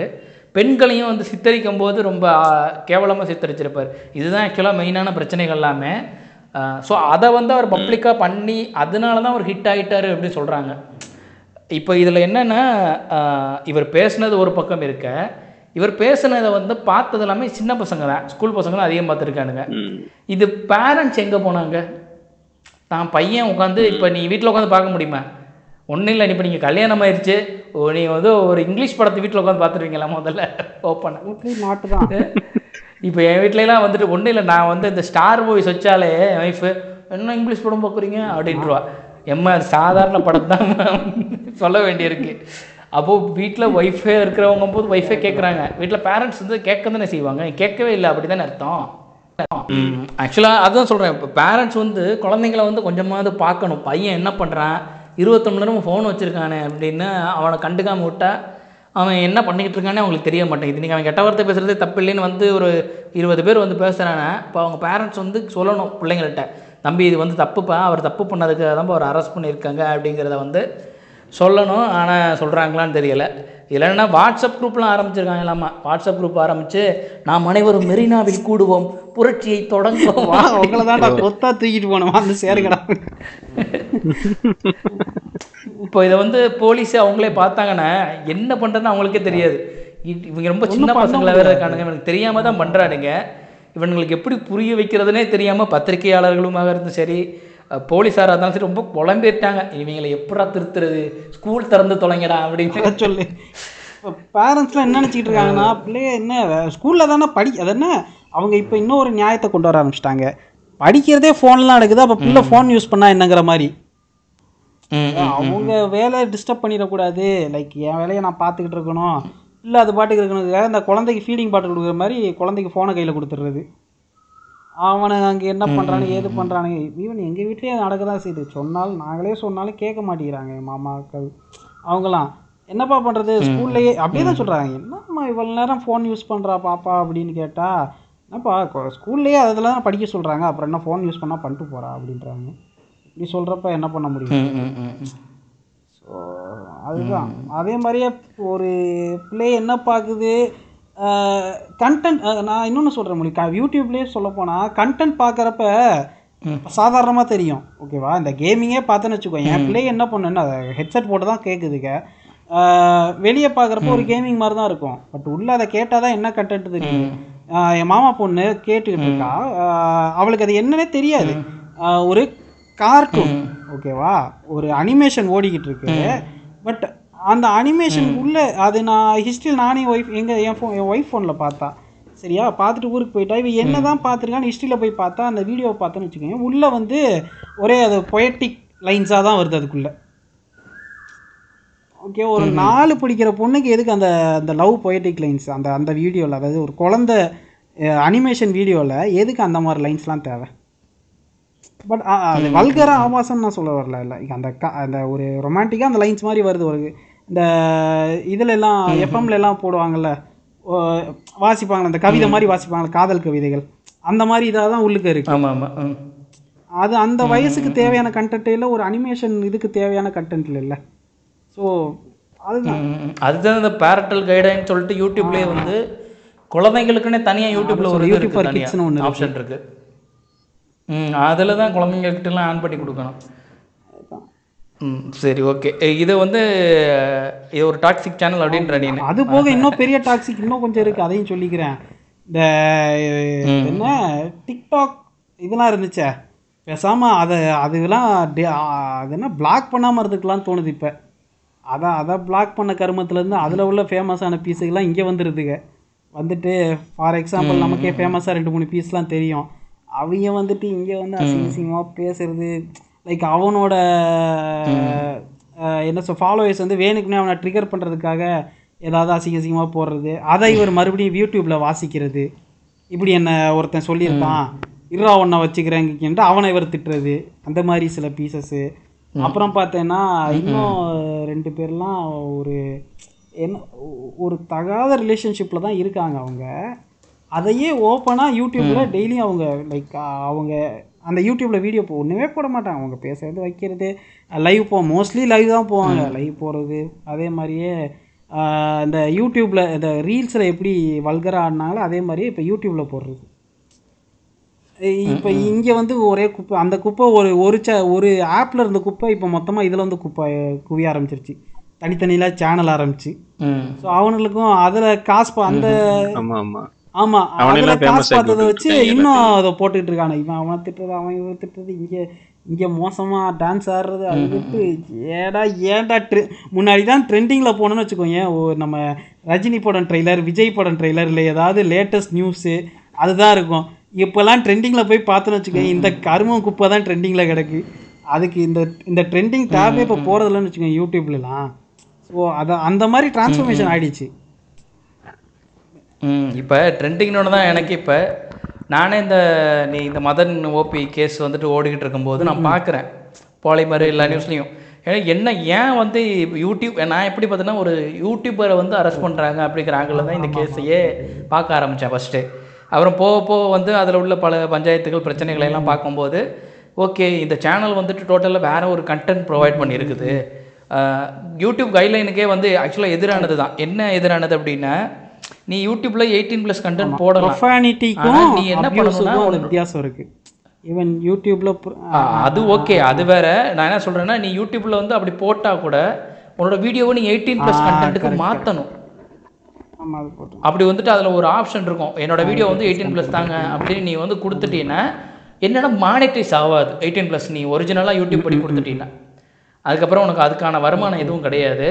அதனாலவே என்ன செய்ய மாட்டாங்கன்னா பெரும்பாலானவங்க வந்து 18+ கண்டென்ட் போட்டாலும் தங்களுடைய வீடியோ வந்து 18+ல தான் இருக்குது அப்படிங்கிறத அவங்க சொல்ல மாட்டாங்க. ஸோ அப்படி ஒன்று பண்ணியிருக்கிறாரு அப்படிங்கிறதும் அதில் தெரிஞ்சு, அதனால தான் சின்ன பசங்க வந்து ஈஸியாக அந்த சேனலுக்குள்ளே அவர் என்ன சொல்கிறாரு, நான் வெளியில் வந்து 18+ன்னு போட்டிருக்கேன்ல அப்புறம் ஏன்டா நீ வர அப்படின்னு அதுக்கு ஒரு 2 கெட்ட வார்த்தை அப்படின்ட்டு அந்த பொண்ணை திட்டினது. ஆமாம் தெரிஞ்சுதானே போகிறாங்க எல்லாரும், கேட்குறதுல என்ன தப்பு இருக்குது, நீ தெரிஞ்சுதானே ஏன் வரீங்க எல்லாரும் அப்படின்றாரு, நீ வைக்கிறதே அதுக்கு தானே அப்படிங்கிற மாதிரி. தம்பி நான் ஏற்கனவே சொல்லியிருப்பேன்னு நினைக்கிறேன், என்னோடய ஸ்கூல் நான் படிக்கும்போது கெமிஸ்ட்ரி வாத்தியார் வந்து ஏ அப்படின்னு போட்டு பெருசாக ரவுண்டு போடுவார். என்ன சார் ஏன்னு போட்டு ரவுண்ட் போடுறாரு அப்படின்னு பார்த்தோன்னா ஐயூப்பா நம்பர் அப்படின்னு எழுதுவார். ஏன் அப்படி நான் போட்டேன் அப்படின்னா அதுக்கு ஒரு விளக்கம் சொல்லுவார். இப்படி போட்டால் தான் நீங்கள் போடையே பார்ப்பீங்க, இல்லைன்னா தூங்கிடுவீங்கடா அப்படின்னு. அந்த மாதிரி தான் இப்போ 18+ன்னு போடுறதே சேனலுக்கு வர வைக்கிறதுக்கு தான் போகிறானுங்க. உள்ள உண்மையிலே 18+ கண்டென்ட் இல்லைன்னா கூட சும்மா நச்சுக்கும் போட்டுக்கிறது 18+கோ அப்படின்னு. ஓகே ஆக்சுவலாக இந்த மாதிரி உள்ள சேனலை விட இன்னும் மோசமான சேனலாக இருக்குது. இது முதல்ல நம்ம சுல்தானை கேட்டு வந்துடுவோம். சுல்தான், நீ சொல்லு, நீ பார்த்த ஏதாவது ஒரு டாக்ஸிக் சேனல் அல்லது toxic content. Okay okay okay toxic content வச்சு என்ன சொல்கிறேன். ஸோ எனிவே நீ வந்து ஐ திங்க் நீ இப்போ சில விஷயங்கள் பேச போகிறத கெஸ் பண்ண முடியுது. ஓகே அந்த விஷயங்கள் நீனே பேசிக்க. நெக்ஸ்ட்டு என்ன நீ நிறைய டீபங்க் பண்ணியிருக்க, நிறைய சேனல்ஸ் வந்து அந்த ஃபேக்கான நியூஸு இதெல்லாம் போடுறது வந்து அந்த மாதிரியான வீடியோஸ்லாம், அது பெட்டர் நீ பேசுகிறது தான் கரெக்டாக. ஸோ நான் சில இது என்ன ஃபீல் பண்ணேன்னா, இப்போ இந்த யூடியூப்பில் வந்து நிறைய இந்த ப்ராங்க் அப்படிங்கிற பேரில் சில இது பண்ணுவாங்க. அதாவது அது மெயினான இதாக நான் பார்க்குறேன். ஆக்சுவலாக என்னென்னா, முன்னாடி வந்து அதோட இது வந்து ரொம்ப அதிகமாக இருந்துச்சு. ஒரு டயத்தில் வந்து அது பெரிய கேஸ் ஆகி அப்படிலாம் நிறைய இஷ்யூ ஆச்சு. ஸோ என்ன பண்ணுவாங்க, இந்த அது இந்த நார்த் இந்தியா சைட்லாம் வந்து ரொம்ப பொண்ணுங்க காலேஜ் முடிச்சு வந்துக்கிட்டு இருக்குங்க, போயிட்டு வந்து ரொம்ப இதான விஷயமா கேட்குறது, ப்ராங்க் பண்ணுறங்கிற பேரில் வந்துட்டு ஒரு இதே இப்போ ராக்கிங் அளவுக்கு ஒரு அப்யூசிவாக நடந்துக்கிறது. அந்த மாதிரி இது வந்து அது காமெடியாக போட்டுட்டு அதை வந்து ப்ராங்க்குன்னு சொல்லி போடுறது. அது வந்து ரொம்ப நாள் அது நானும் யோசிச்சுட்டே இருந்தேன், என்னடா இது இப்படிலாம் பண்ணுறாங்க. இது வந்து ஒரு கேஸு கிடையாது, ஒரு எதுவுமே, ஒரு யாருமே அதை பற்றி ஒரு இது இது பண்ணவே இல்லை, இப்படி போய்கிட்டு இருக்கு அப்படிங்கிற மாதிரி. நம்ம தமிழ்லேயும் நிறைய ப்ராங்க் வீடியோ பண்ணுவாங்க. அதே நேரத்தில் இதில் தமிழில் பண்ணப்போ கூட இந்த ரீசெண்டாக கூட ஒரு இது மாட்டினாங்க, பொண்ணுகிட்ட வந்து இந்த கெட்ட வார்த்தை ரொம்ப இதான 18+ கண்டென்ட்டை வச்சு பேசி அதை வந்து ஒரு பெரிய இது மாதிரி போட்டு அது பெரிய இதாக மாட்டினாங்க.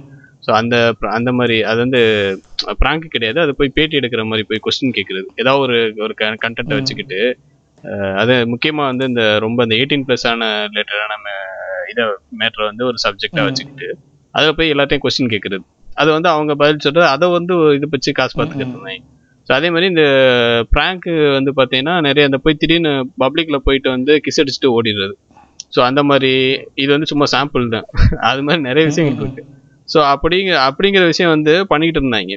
அது இந்த முக்கியமாக வந்து இந்த ஹிந்தி இதெல்லாம் நான் நிறையா பார்த்துருக்கேன். இந்த இது நார்த் இந்தியன் சைடு அந்த மாதிரியான விஷயங்கள் இதெல்லாம் வந்து என்னென்னா ரொம்ப இதாக இருக்கும். நம்ம தமிழ் கூட கொஞ்சம் சில விஷயங்கள் வந்து சும்மா இந்த ப்ராங்க் பண்ணுறது வந்து ரொம்ப இந்த வெறுப்பேற்றி விட்டு இது பண்ணாங்க. இந்த இவரெலாம் வந்து பண்ணுவான், ராகுல் ப்ராங்க்ஸ்டர்லாம் வந்து என்னென்னா, அதெல்லாம் வந்து என்னென்னா ஆல்ரெடி பெர்மிஷன் ஒருத்தவங்க சொல்லியிருப்பாங்க, என்னோட ரிலேட்டிவ் என்னோட ஃப்ரெண்டு அப்படின்னு சொல்லிட்டு அவங்கள போய் பண்ணிக்கிட்டு இருப்பாங்க. அது தனி இது. அது இல்லாமல் இது வந்து பப்ளிக்கை வந்து போய் இது பண்ணுறது. ஸோ அந்த டயத்தில் அவங்க என்ன மூடில் இருப்பாங்க, அவங்களுடைய சுச்சுவேஷன் என்ன, எதுவுமே கணிக்கிறது இல்லை. இவங்க வந்து ஃபுல் அண்ட் ஃபுல்லு இவங்களுக்கு கண்டென்ட் ரெடி ஆகணும். அதனால யாரை வேணாலும் போய் எங்கே வேணாலும் போய் கலாய்ச்சி விடலாம், ஏன்னா எதை வேணாலும் பண்ணி விடலாம். ஸோ அப்படிங்கிற பேரில் போயிட்டு அடுத்தவங்களை டிஸ்டர்ப் பண்ணுறது. ஸோ இது வந்து டோட்டலாக வந்து இது வந்து தப்பான விஷயம் இல்லை. ஸோ அதை வந்து மெயினாக கண்டென்ட்டாக எடுத்துக்கிட்டு நிறைய சேனல்ஸ் பண்ணாங்க.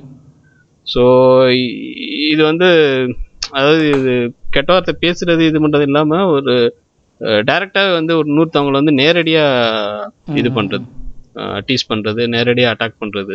ஸோ அப்படிப்பட்ட விஷயங்கள்லாம் வந்துச்சு நிறையா. ஸோ அதுக்கு ஏகப்பட்ட சேனல் இருக்குது, தமிழ்லேயே கூட ஏகப்பட்ட சேனல்ஸ் இருக்குது. ஸோ நான் வந்து எந்தெந்த சேனல் அப்படின்னு ஸ்பெசிஃபிக்காக சொல்லணும்ல, பட் இதை வந்து நான் வந்து மெயினாக இதெல்லாம் வந்து ஒரு டாக்ஸிக்கான விஷயமா தான் நான் பார்க்குறேன். இப்போ இதை சொன்னோட தான் இப்போ கொஞ்ச நாளைக்கு முன்னாடி பிபிசியில் ஒரு நியூஸ் நான் பார்த்தேன். அது என்னென்னா, ப்ராங்க் பண்ணும்போது ராபரி ப்ராங்க் வந்து பண்ணியிருக்காங்க, கொள்ளையடிக்கிற மாதிரி. ஆனால் என்னென்னா கடைக்காரன் நிஜமெல்லாம் எடுத்து துப்பாக்கிகளை சுட்டு கொண்டுட்டான்.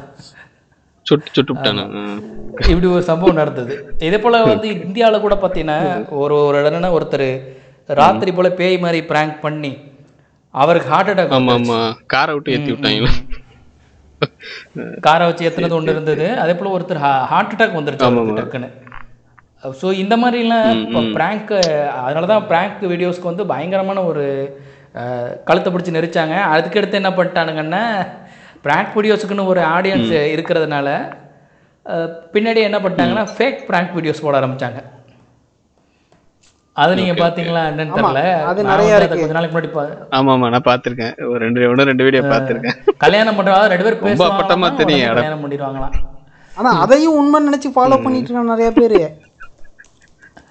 ஆமாம், பண்ணுறது தான். அண்ணா பாருண்ணா ப்ராங்க் எப்படி சூப்பராக, டேய் அவன் எப்படா அப்போ தான் வருவானா, அவன் அடிப்பானா, அடி வாங்குவானா, அது எப்படி அவன் அந்த டைமுக்கு வந்தானா, இன்னும் உனக்கு தெரியும், சும்மா எல்லாத்தையும் இப்படி குத்தம் சொல்லிகிட்டே இருக்காதன்றான் அவன். சர்ற தம்பி அப்படின்னு, நான் தான் தப்பு, நீ பாரு அவன் கரெக்டாக பண்ணுறான் அப்படின்ட்டு. அது இல்லை, ஒரு வீடியோ வந்துட்டு என்னென்னா, ஆன்ட்டிக்கு வந்து லவ் ப்ரொபோசல் பண்ணுவான் ஒருத்தன், அதுவே வந்துட்டு என்னென்னா செட் பண்ணி எடுத்துருக்காங்க. இதை வந்து இந்த ஒரு அருணோதயன் தெரியுமா, ஒருத்தருக்கு நடத்திட்டு இருக்காரு அருணோதயன், அவர் தான் எக்ஸ்போஸ் பண்ணது இதை. சிம்பிள் தான், அவரோட சேனல்ல வந்து இதை எக்ஸ்போஸ் பண்ணி போட்டிருந்தாப்புல. இந்த மாதிரி வந்து ஃபேக் பிராங்க் வீடியோஸ் எடுக்கிறானுங்க அப்படி சொல்லி பிரேக் டவுன் பண்றேன்னு சீன் பை சீன் வச்சு செஞ்சாப்புல, என்னென்ன வீடியோலாம் அவங்க ஃபேக்காக உருவாக்கியிருக்காங்க அப்படின்னு. ஸோ இந்த மாதிரி சேனல்ஸ் கூட வந்துட்டு ஒரு டைப் ஆஃப் டாக்ஸிக் தான். ஒரு ஒன்றும் அது யாருக்குமே ஒரு யூஸுமே கிடையாதுன்னு வச்சுக்கோங்க. முழுக்க முழுக்க அந்த சேனலுடைய வர்த்தகத்துக்காக மட்டுமே அந்த கண்டென்ட்டை உருவாக்கியிருப்பாங்க. ஸோ பெரும்பாலான டாக்ஸிக் சேனல்ஸ் வந்து என்னென்னா அதனால யாருக்குமே யூஸ் இருக்காது, பட் அந்த சேனல் ரன் பண்ணுறவருக்கு மட்டும் அதில் யூஸ் இருக்கும். இப்போ நம்ம இங்கே நிறைய 2-3 விஷயங்கள் பேசும்போது எனக்கு ஒரு இது என்னோடய அனுபவத்தில், இப்போ நான் நிறைய டீபங் பண்ணதில் நான் பார்த்த நிறைய டாக்ஸிக் வீடியோஸ், நிறைய டாக்ஸிக் சேனல்ஸ் பார்த்துருக்கேன். எல்லாத்தையும் நான் லிஸ்ட் அவுட் பண்ணேன்னா லிஸ்ட் பண்ணிகிட்டே இருக்க வேண்டியது தான். ஸோ அதில் ஒரு சில வீடியோ மட்டும் சொல்கிறேன். என்னென்னா என்னோடய யூடியூப் சேனலில் நான் எந்த சேனலோட பேரும் சொல்ல மாட்டேன், பட் இது பாட்காஸ்ட் இருக்கிறதுனால பேர் சொல்கிறேன். பிரவீன் மோகன் அப்படின்ற ஒரு சேனல் இருக்குது. இந்த சேனல் வந்து என்னென்னா இவர் வந்து ஆக்சுவலாக ஒரு சூடோ ஆர்கியாலஜிஸ்ட்னா போலி ஆர்கியாலஜிஸ்ட்னு வச்சுக்கோவேன். அதாவது தொல்லியலாளரே கிடையாது, டுபாக்கூர் தொல்லியலாளர். இவர் என்ன பண்ணுவோம் அப்படின்னா ஊரில் உள்ள எல்லா இடங்களுக்கும் போவார், கோவில்கள்லாம் போயிட்டு அந்த கோவிலில் போயிட்டு வீடியோலாம் எடுப்பார். எடுத்து இவராக ஒரு கதையை அடித்து விடுறது. இவரோட வீடியோஸ்லேயே வந்து பார்த்தீங்கன்னா அது என்னென்னா ஒரு எக்ஸாம்பிள் வந்து டைம் ட்ராவல் பண்ணுறதுக்கான ஒரு கோவில், இந்த கோவிலில் வந்து நம்ம டைம் ட்ராவல் பண்ணலாம், கோவிலோடைய நடுவில் வந்து ஒரு குளம் இருக்குது, அந்த குளத்துக்குள்ளே நம்ம போனோம்னா நம்மளால் டைம் ட்ராவல் பண்ண முடியும், அது பிளாக் ஹோல் அப்படி வாயில் காதில் ஓட்டை இருக்குதுன்னு சொல்லிட்டு வச்சு போட்டு குத்திடுறது தம்பின்னு தான் வாங்க அப்படின்னு ஒரு அவ்வளோ கதை. ஸோ அப்போ அதை நம்ம டீபங் பண்ணி நம்ம சொல்கிறோன்னு வச்சுக்கோங்க. இங்கே என்ன பிரச்சனை இந்த பிரவீன் மோகன்கிட்டேன்னா இவர் போகிறது ஃபேக் வீடியோ தான், அதை யாராவது ஒருத்தவங்க கிரிட்டிசைஸ் பண்ணிட்டாங்கன்னா உடனே என்ன பண்ணிடுவாப்பிலன்னா காப்பிரைட் ஸ்ட்ரைக் கொடுத்துருவாப்பில. லேட்டஸ்ட் அடுத்த ட்ரெண்ட். ஆமாம், இவர் வந்து சாதா மோகன்னு சொல்கிறத விட காப்பிரைட் மோகன் ஒரு பேர் வச்சிடல. இப்போ வந்து சமீபத்தில் வந்து ஒரு இங்கிலீஷ், அதாவது இந்தியாக்காரர் தான் அவர் வந்துட்டு என்ன பண்ணியிருந்தாப்பிள்ளையா இந்த பிரவீன் மோகன் அவருடைய சேனலில் உள்ள வீடியோவை எக்ஸ்போஸ் பண்ணியிருந்தார். அப்போ அவர் எக்ஸ்போஸ் பண்ணியிருக்கும் போதும் அவருக்கு வந்து எனக்கு ஒரு தடவை பிரவீன் மோகன் ஸ்ட்ரைக் கொடுத்துருந்தாப்புல. அது வேறு கதை, அதை நான் இப்போ உட்காந்து சொன்னால் பர்சனல் கதையை சொல்கிறேன்றவானுங்க. பட் நம்ம பப்ளிக்காக உள்ள ஒரு கதையை வந்து பார்க்கலாம். சயின்ஸ் இஸ் டோப் அப்படி சொல்லிட்டு ஒரு சேனல் இருக்குது, யூடியூப் சேனல். அவர் என்ன செய்வார்னா இந்த மாதிரி சூடோ சயின்ஸ் பேசுகிறவனுங்களெல்லாம் உட்கார வச்சு செய்னு செய்வாப்பில். அது ஒரு சின்ன சேனல் தான், இப்போ தான் அவர் ஆரம்பிச்சிருக்காரு. அந்த சேனலில் வந்து பிரவீன் மோகனை பற்றி அவர் எக்ஸ்போஸ் பண்ணி போட்டிருக்காரு. அது காப்பிரைட் ஸ்ட்ரைக் கொடுத்துட்டாப்புல தலைவர் பிரவீன் மோகன். கொடுத்தோன்னே இவர் அதையும் வீடியோவை போட்டிருக்காப்புல. மறுபடியும் எனக்கு காப்பிரைட் ஸ்ட்ரைக் கொடுத்துட்டாப்புல பிரவீன் மோகன் அப்படின்னு சொல்லி அந்த காப்பிரைட் கொடுத்த அந்த நோட்டீஸோடைய ஃபோட்டோவை எடுத்து போடுறாப்புல. ஸோ இங்கே என்ன ஒரு இது, இவர் வந்து எப்படி ஒரு டாக்ஸிக்காக இருக்கார் அப்படின்னு பார்த்தோன்னா என்னைய வந்து நீ விமர்சனமே பண்ணக்கூடாதுடா, நான் என்ன வேணாலும் பண்ணுவேன், நான் என்ன வேணாலும் சொல்லுவேன், யார்கிட்ட காதில் வேணாலும் என்ன கதையை வேணாலும் சொல்லி ஏற்றுவேன் நான், ஆனால் நீங்கள் என்னை யாருமே எதுவுமே சொல்லக்கூடாது, நான் பெரிய ஆள் அப்படிங்கிற மாதிரியான ஒரு அப்படின்னா அவர் என்ன பண்ணணும்னா அவர் வீட்டுக்குள்ளேயே உட்காந்து பேசிக்கணும். நான் சவுத்துலையே யூடியூப்புக்குள்ளே வந்துட்டு இப்போ என்னையவே வந்து என்ன செய்கிறாங்க, என்னையவே விமர்சனம் பண்ணுறாங்க பயங்கரமாக. ஒன்றும் இல்லை, நான் இப்போ சமீபத்தில் இந்த கோஸ்ட் ஹண்டிங் வீடியோலாம் போடுறத நான் எக்ஸ்போஸ் பண்ணி போட்டிருக்கேன். என்னையை திட்டுறதுக்குன்னே ஒருத்தன் சேனல் ஆரம்பிச்சிருக்கேன். அவன் சேனலில் வந்து பார்த்தீங்கன்னா என்னையை திட்டி மட்டுமே வீடியோ போட்டிருக்கான், 3 வீடியோ போட்டு வச்சுருக்கான். சொல்கிறான் நீ எப்படி வந்து குறை சொல்ல போல தம்பி, நான் குறை எஸ்எஸ்எஃப்ஐடியா scolding science facts in Tamil அப்படியா கேட்குறேன்டா. அது சேனல் பேரெலாம் வேணாம், என்ன சேனல் தான் நம்மளே ட்ரெண்ட் பண்ணி விட்டுறக்கூடாது. என்னை திட்டிருக்காங்க 4 பேரை கூடி போய் விட்ட மாதிரி ஆயிரும். அப்படி ஒரு சேனல் ஆரம்பித்து ஓகே அவன் சேனல் ஆரம்பிச்சிருக்கான். இப்போ நான் போய் அது காப்பிரைட் ஸ்ட்ரைக் கொடுக்கல. அதே போல் ஒரு கான்ஸ்பிரசி தியரி பேசுகிறவர் என்னோட வீடியோவை டீபங்க் பண்ணுறேன்னு சொல்லிட்டு என் வீடியோ கண்டென்ட் அப்படியே தூக்கி போட்டிருக்காரு. ஆக்சுவலாக யூடியூப்புடைய நார்ம்ஸ் படி என்னென்னா நம்ம வந்து நீ சொன்ன மாதிரி ஃபேர் யூஸ் பாலிசியில் ஒரு 10 செகண்டோ 30 செகண்ட்ஸோ யூஸ் பண்ணிக்கலாம், பட் அது வந்து லீகல் கிடையாது. இப்போ அந்த கன்சர்ன் பார்ட்டி வந்து என் வீடியோலேருந்து எதையுமே யூஸ் பண்ணக்கூடாதுங்க அப்படின்னு சொல்லிட்டா அப்படின்னா யூஸ் பண்ண முடியாது தான் நம்ம. பட் வந்து அது ஒரு பெரிய குற்றமாக நம்ம யாரும் எடுக்கக்கூடாது அப்படிங்கிறது தான் யூடியூப்பில் ஒரு ஃபார்மலான ஒரு அக்ரிமெண்ட் மாதிரி வச்சுக்கவேன் எல்லாருக்கிட்டையும். அதாவது சட்டப்படி இல்லை, பட் வந்து ஃபாலோ பண்ணிக்கிறவங்க மெஜாரிட்டியான பேர். நீ வந்து என்னைய வந்து கிரிட்டிசைஸ் பண்ணினா நான் உன்னை காப்பிரைட் ஸ்ட்ரைக் கொடுப்பேன்டா அப்படின்றவன் எல்லாமே வந்து அப்படி இப்படிப்பட்ட ஆள்னா அவன்லாம் ஒரு மாதிரியான ஆள் தான், அவனே ஒரு டாக்ஸிக் கை அப்படின்னு நம்ம ஐடென்டிஃபை பண்ணிடலாம். இப்போ நீ கிரிட்டிசைஸ் பண்ணினதில் தப்பு இருக்குது அப்படிங்கும்போது வந்து என்னென்னா நம்ம அதை ஏற்றுக்கணும், நம்மக்கிட்ட தப்பு இருக்குதான். இப்போ நம்ம தப்பு இல்லைன்னா அதுக்கு நம்ம பதிலாக ஒரு வீடியோ போட போகிறோம். அப்படி இல்லைன்னா தவறான புரிதலோடு ஒரு வீடியோ போட்டிருக்குன்னா அதுக்கு நம்ம பதில் சொல்ல வேண்டியதில்லை. அவன் நம்மளை தப்பாக புரிஞ்சுக்கிட்டு அவன் இப்போ என்னை நான் சொன்னதில்ல என்னை திட்டி ஒருத்தன் சேனல் ஆரம்பிச்சிருக்கானே, நான் என்ன வீடியோவில் பேசியிருக்கேன், என்னோடய கண்டென்ட் என்னன்னு அவனுக்கு புரியலை, அதனால தான் அவன் என்ன செய்கிறேன் என்னை திட்டி ஒரு சேனலே போட்டிருக்கிறான். இப்போ அந்த சேனலில் வந்து நம்ம எப்படி எடுக்க முடியும்னா அது ஒரு டாக்ஸிக் சேனல்னு தான் நம்ம எடுக்க முடியும். ஏன்னா அவன் கிரிட்டிசைஸ் பண்ணுறதுக்காகவே ஒரு சேனல் ஆரம்பிச்சிருக்கேன், அதில் வேறு ஒன்றுமே இல்லை அவன்கிட்ட அப்படிங்கிற மாதிரி. சரி ஓகே, இப்போ எதுக்கு இது நம்ம சொல்கிறோம் அப்படின்னா, இப்போ இந்த பிரவீன் மோகன் அவர் அந்த மாதிரியான ஒரு ஆள் தான், என்னை வந்து நீங்கள் யாருமே கிரிட்டிசைஸ் பண்ணக்கூடாது அப்படின்னு. இது எப்படின்னா சமீபத்தில் நமக்கு எல்லாருக்கும் தெரிஞ்ச ஒரு விஷயம் எப்படின்னா, ப்ளூ சட்டை மாறன் வந்து பிரபுதேவா அவர் நடித்த ஒரு படத்தை வந்து இங்கே ரிவ்யூ போடுறாரு, படம் நல்லா இல்லை குப்பை அப்படின்னு. ஒரு படம் நல்லா இருக்கா நல்லா இல்லையானு யார் வேணாலும் சொல்லலாம். இப்போ இப்போ நீ படம் பார்த்துட்டு வந்திருக்க சுல்தான் அவன்கிட்ட வந்து நான் கேட்குறேன் படம் நல்லா இருக்கான்னு கேட்டால் நீ என்ன சொல்ல போகிறேன், நல்லா இருக்குன்னா நல்லா இருக்குன்னு சொல்ல போகிறேன், நல்லா இல்லைன்னு நல்லா இல்லைன்னு சொல்ல போகிறேன். ஏன்னா நம்ம வந்து படம் வந்து பார்க்குறது பணம் கொடுத்து தேட்டரில் பார்க்குறோம், ஓசிக்கு பார்க்கல. அப்போ நம்ம என்ன செய்வோம்னா படத்தை ரிவ்யூ பண்ண தான் ஆரம்பிப்போம், படம் நல்லா இல்லைங்கன்னு தான் சொல்லுவோம். அந்த மாதிரி அவர் நல்லா இல்லைன்னு சொன்னதுக்காண்டி அவர் மேலே கோர்ட்டில் கேஸு. ஸோ இது வந்து பார்த்தா மாறலாம் ரைட்டான்னு பார்த்தா தப்பு. இப்படி நம்ம போய் இதுக்கெல்லாம் வந்துட்டு நான் கேஸ் போடுவேன், என்னை வந்து நீ கிரிட்டிசைஸ் பண்ணாலும் நான் கேஸ் போடுவேங்கிறாள். கிரிட்டிசைஸ் பண்ணதில் ஆபாசம் இருக்குது அதனால் கேஸ் போட்டேன்னா ஒரு நியாயம் இருக்குது, கிரிட்டிசைஸ் பண்ணாலே கேஸ் போடுவேன் அப்படிங்கிறது வந்து ஒரு ஆக்சுவலாக அந்த விஷயத்தில் ஈவன் அந்த ப்ளூ சட்டை மாறன் அந்த பிரபுதேவோட படத்தில் பேசினதில் அந்த கேஸ் வந்து எதுக்காகனா கிரிட்டிசைஸ் பண்ணதுக்காக மட்டும் இல்லை, பட் ஆனால் அவர் யூஸ் பண்ண வார்த்தைகள் அந்த வீடியோவில்.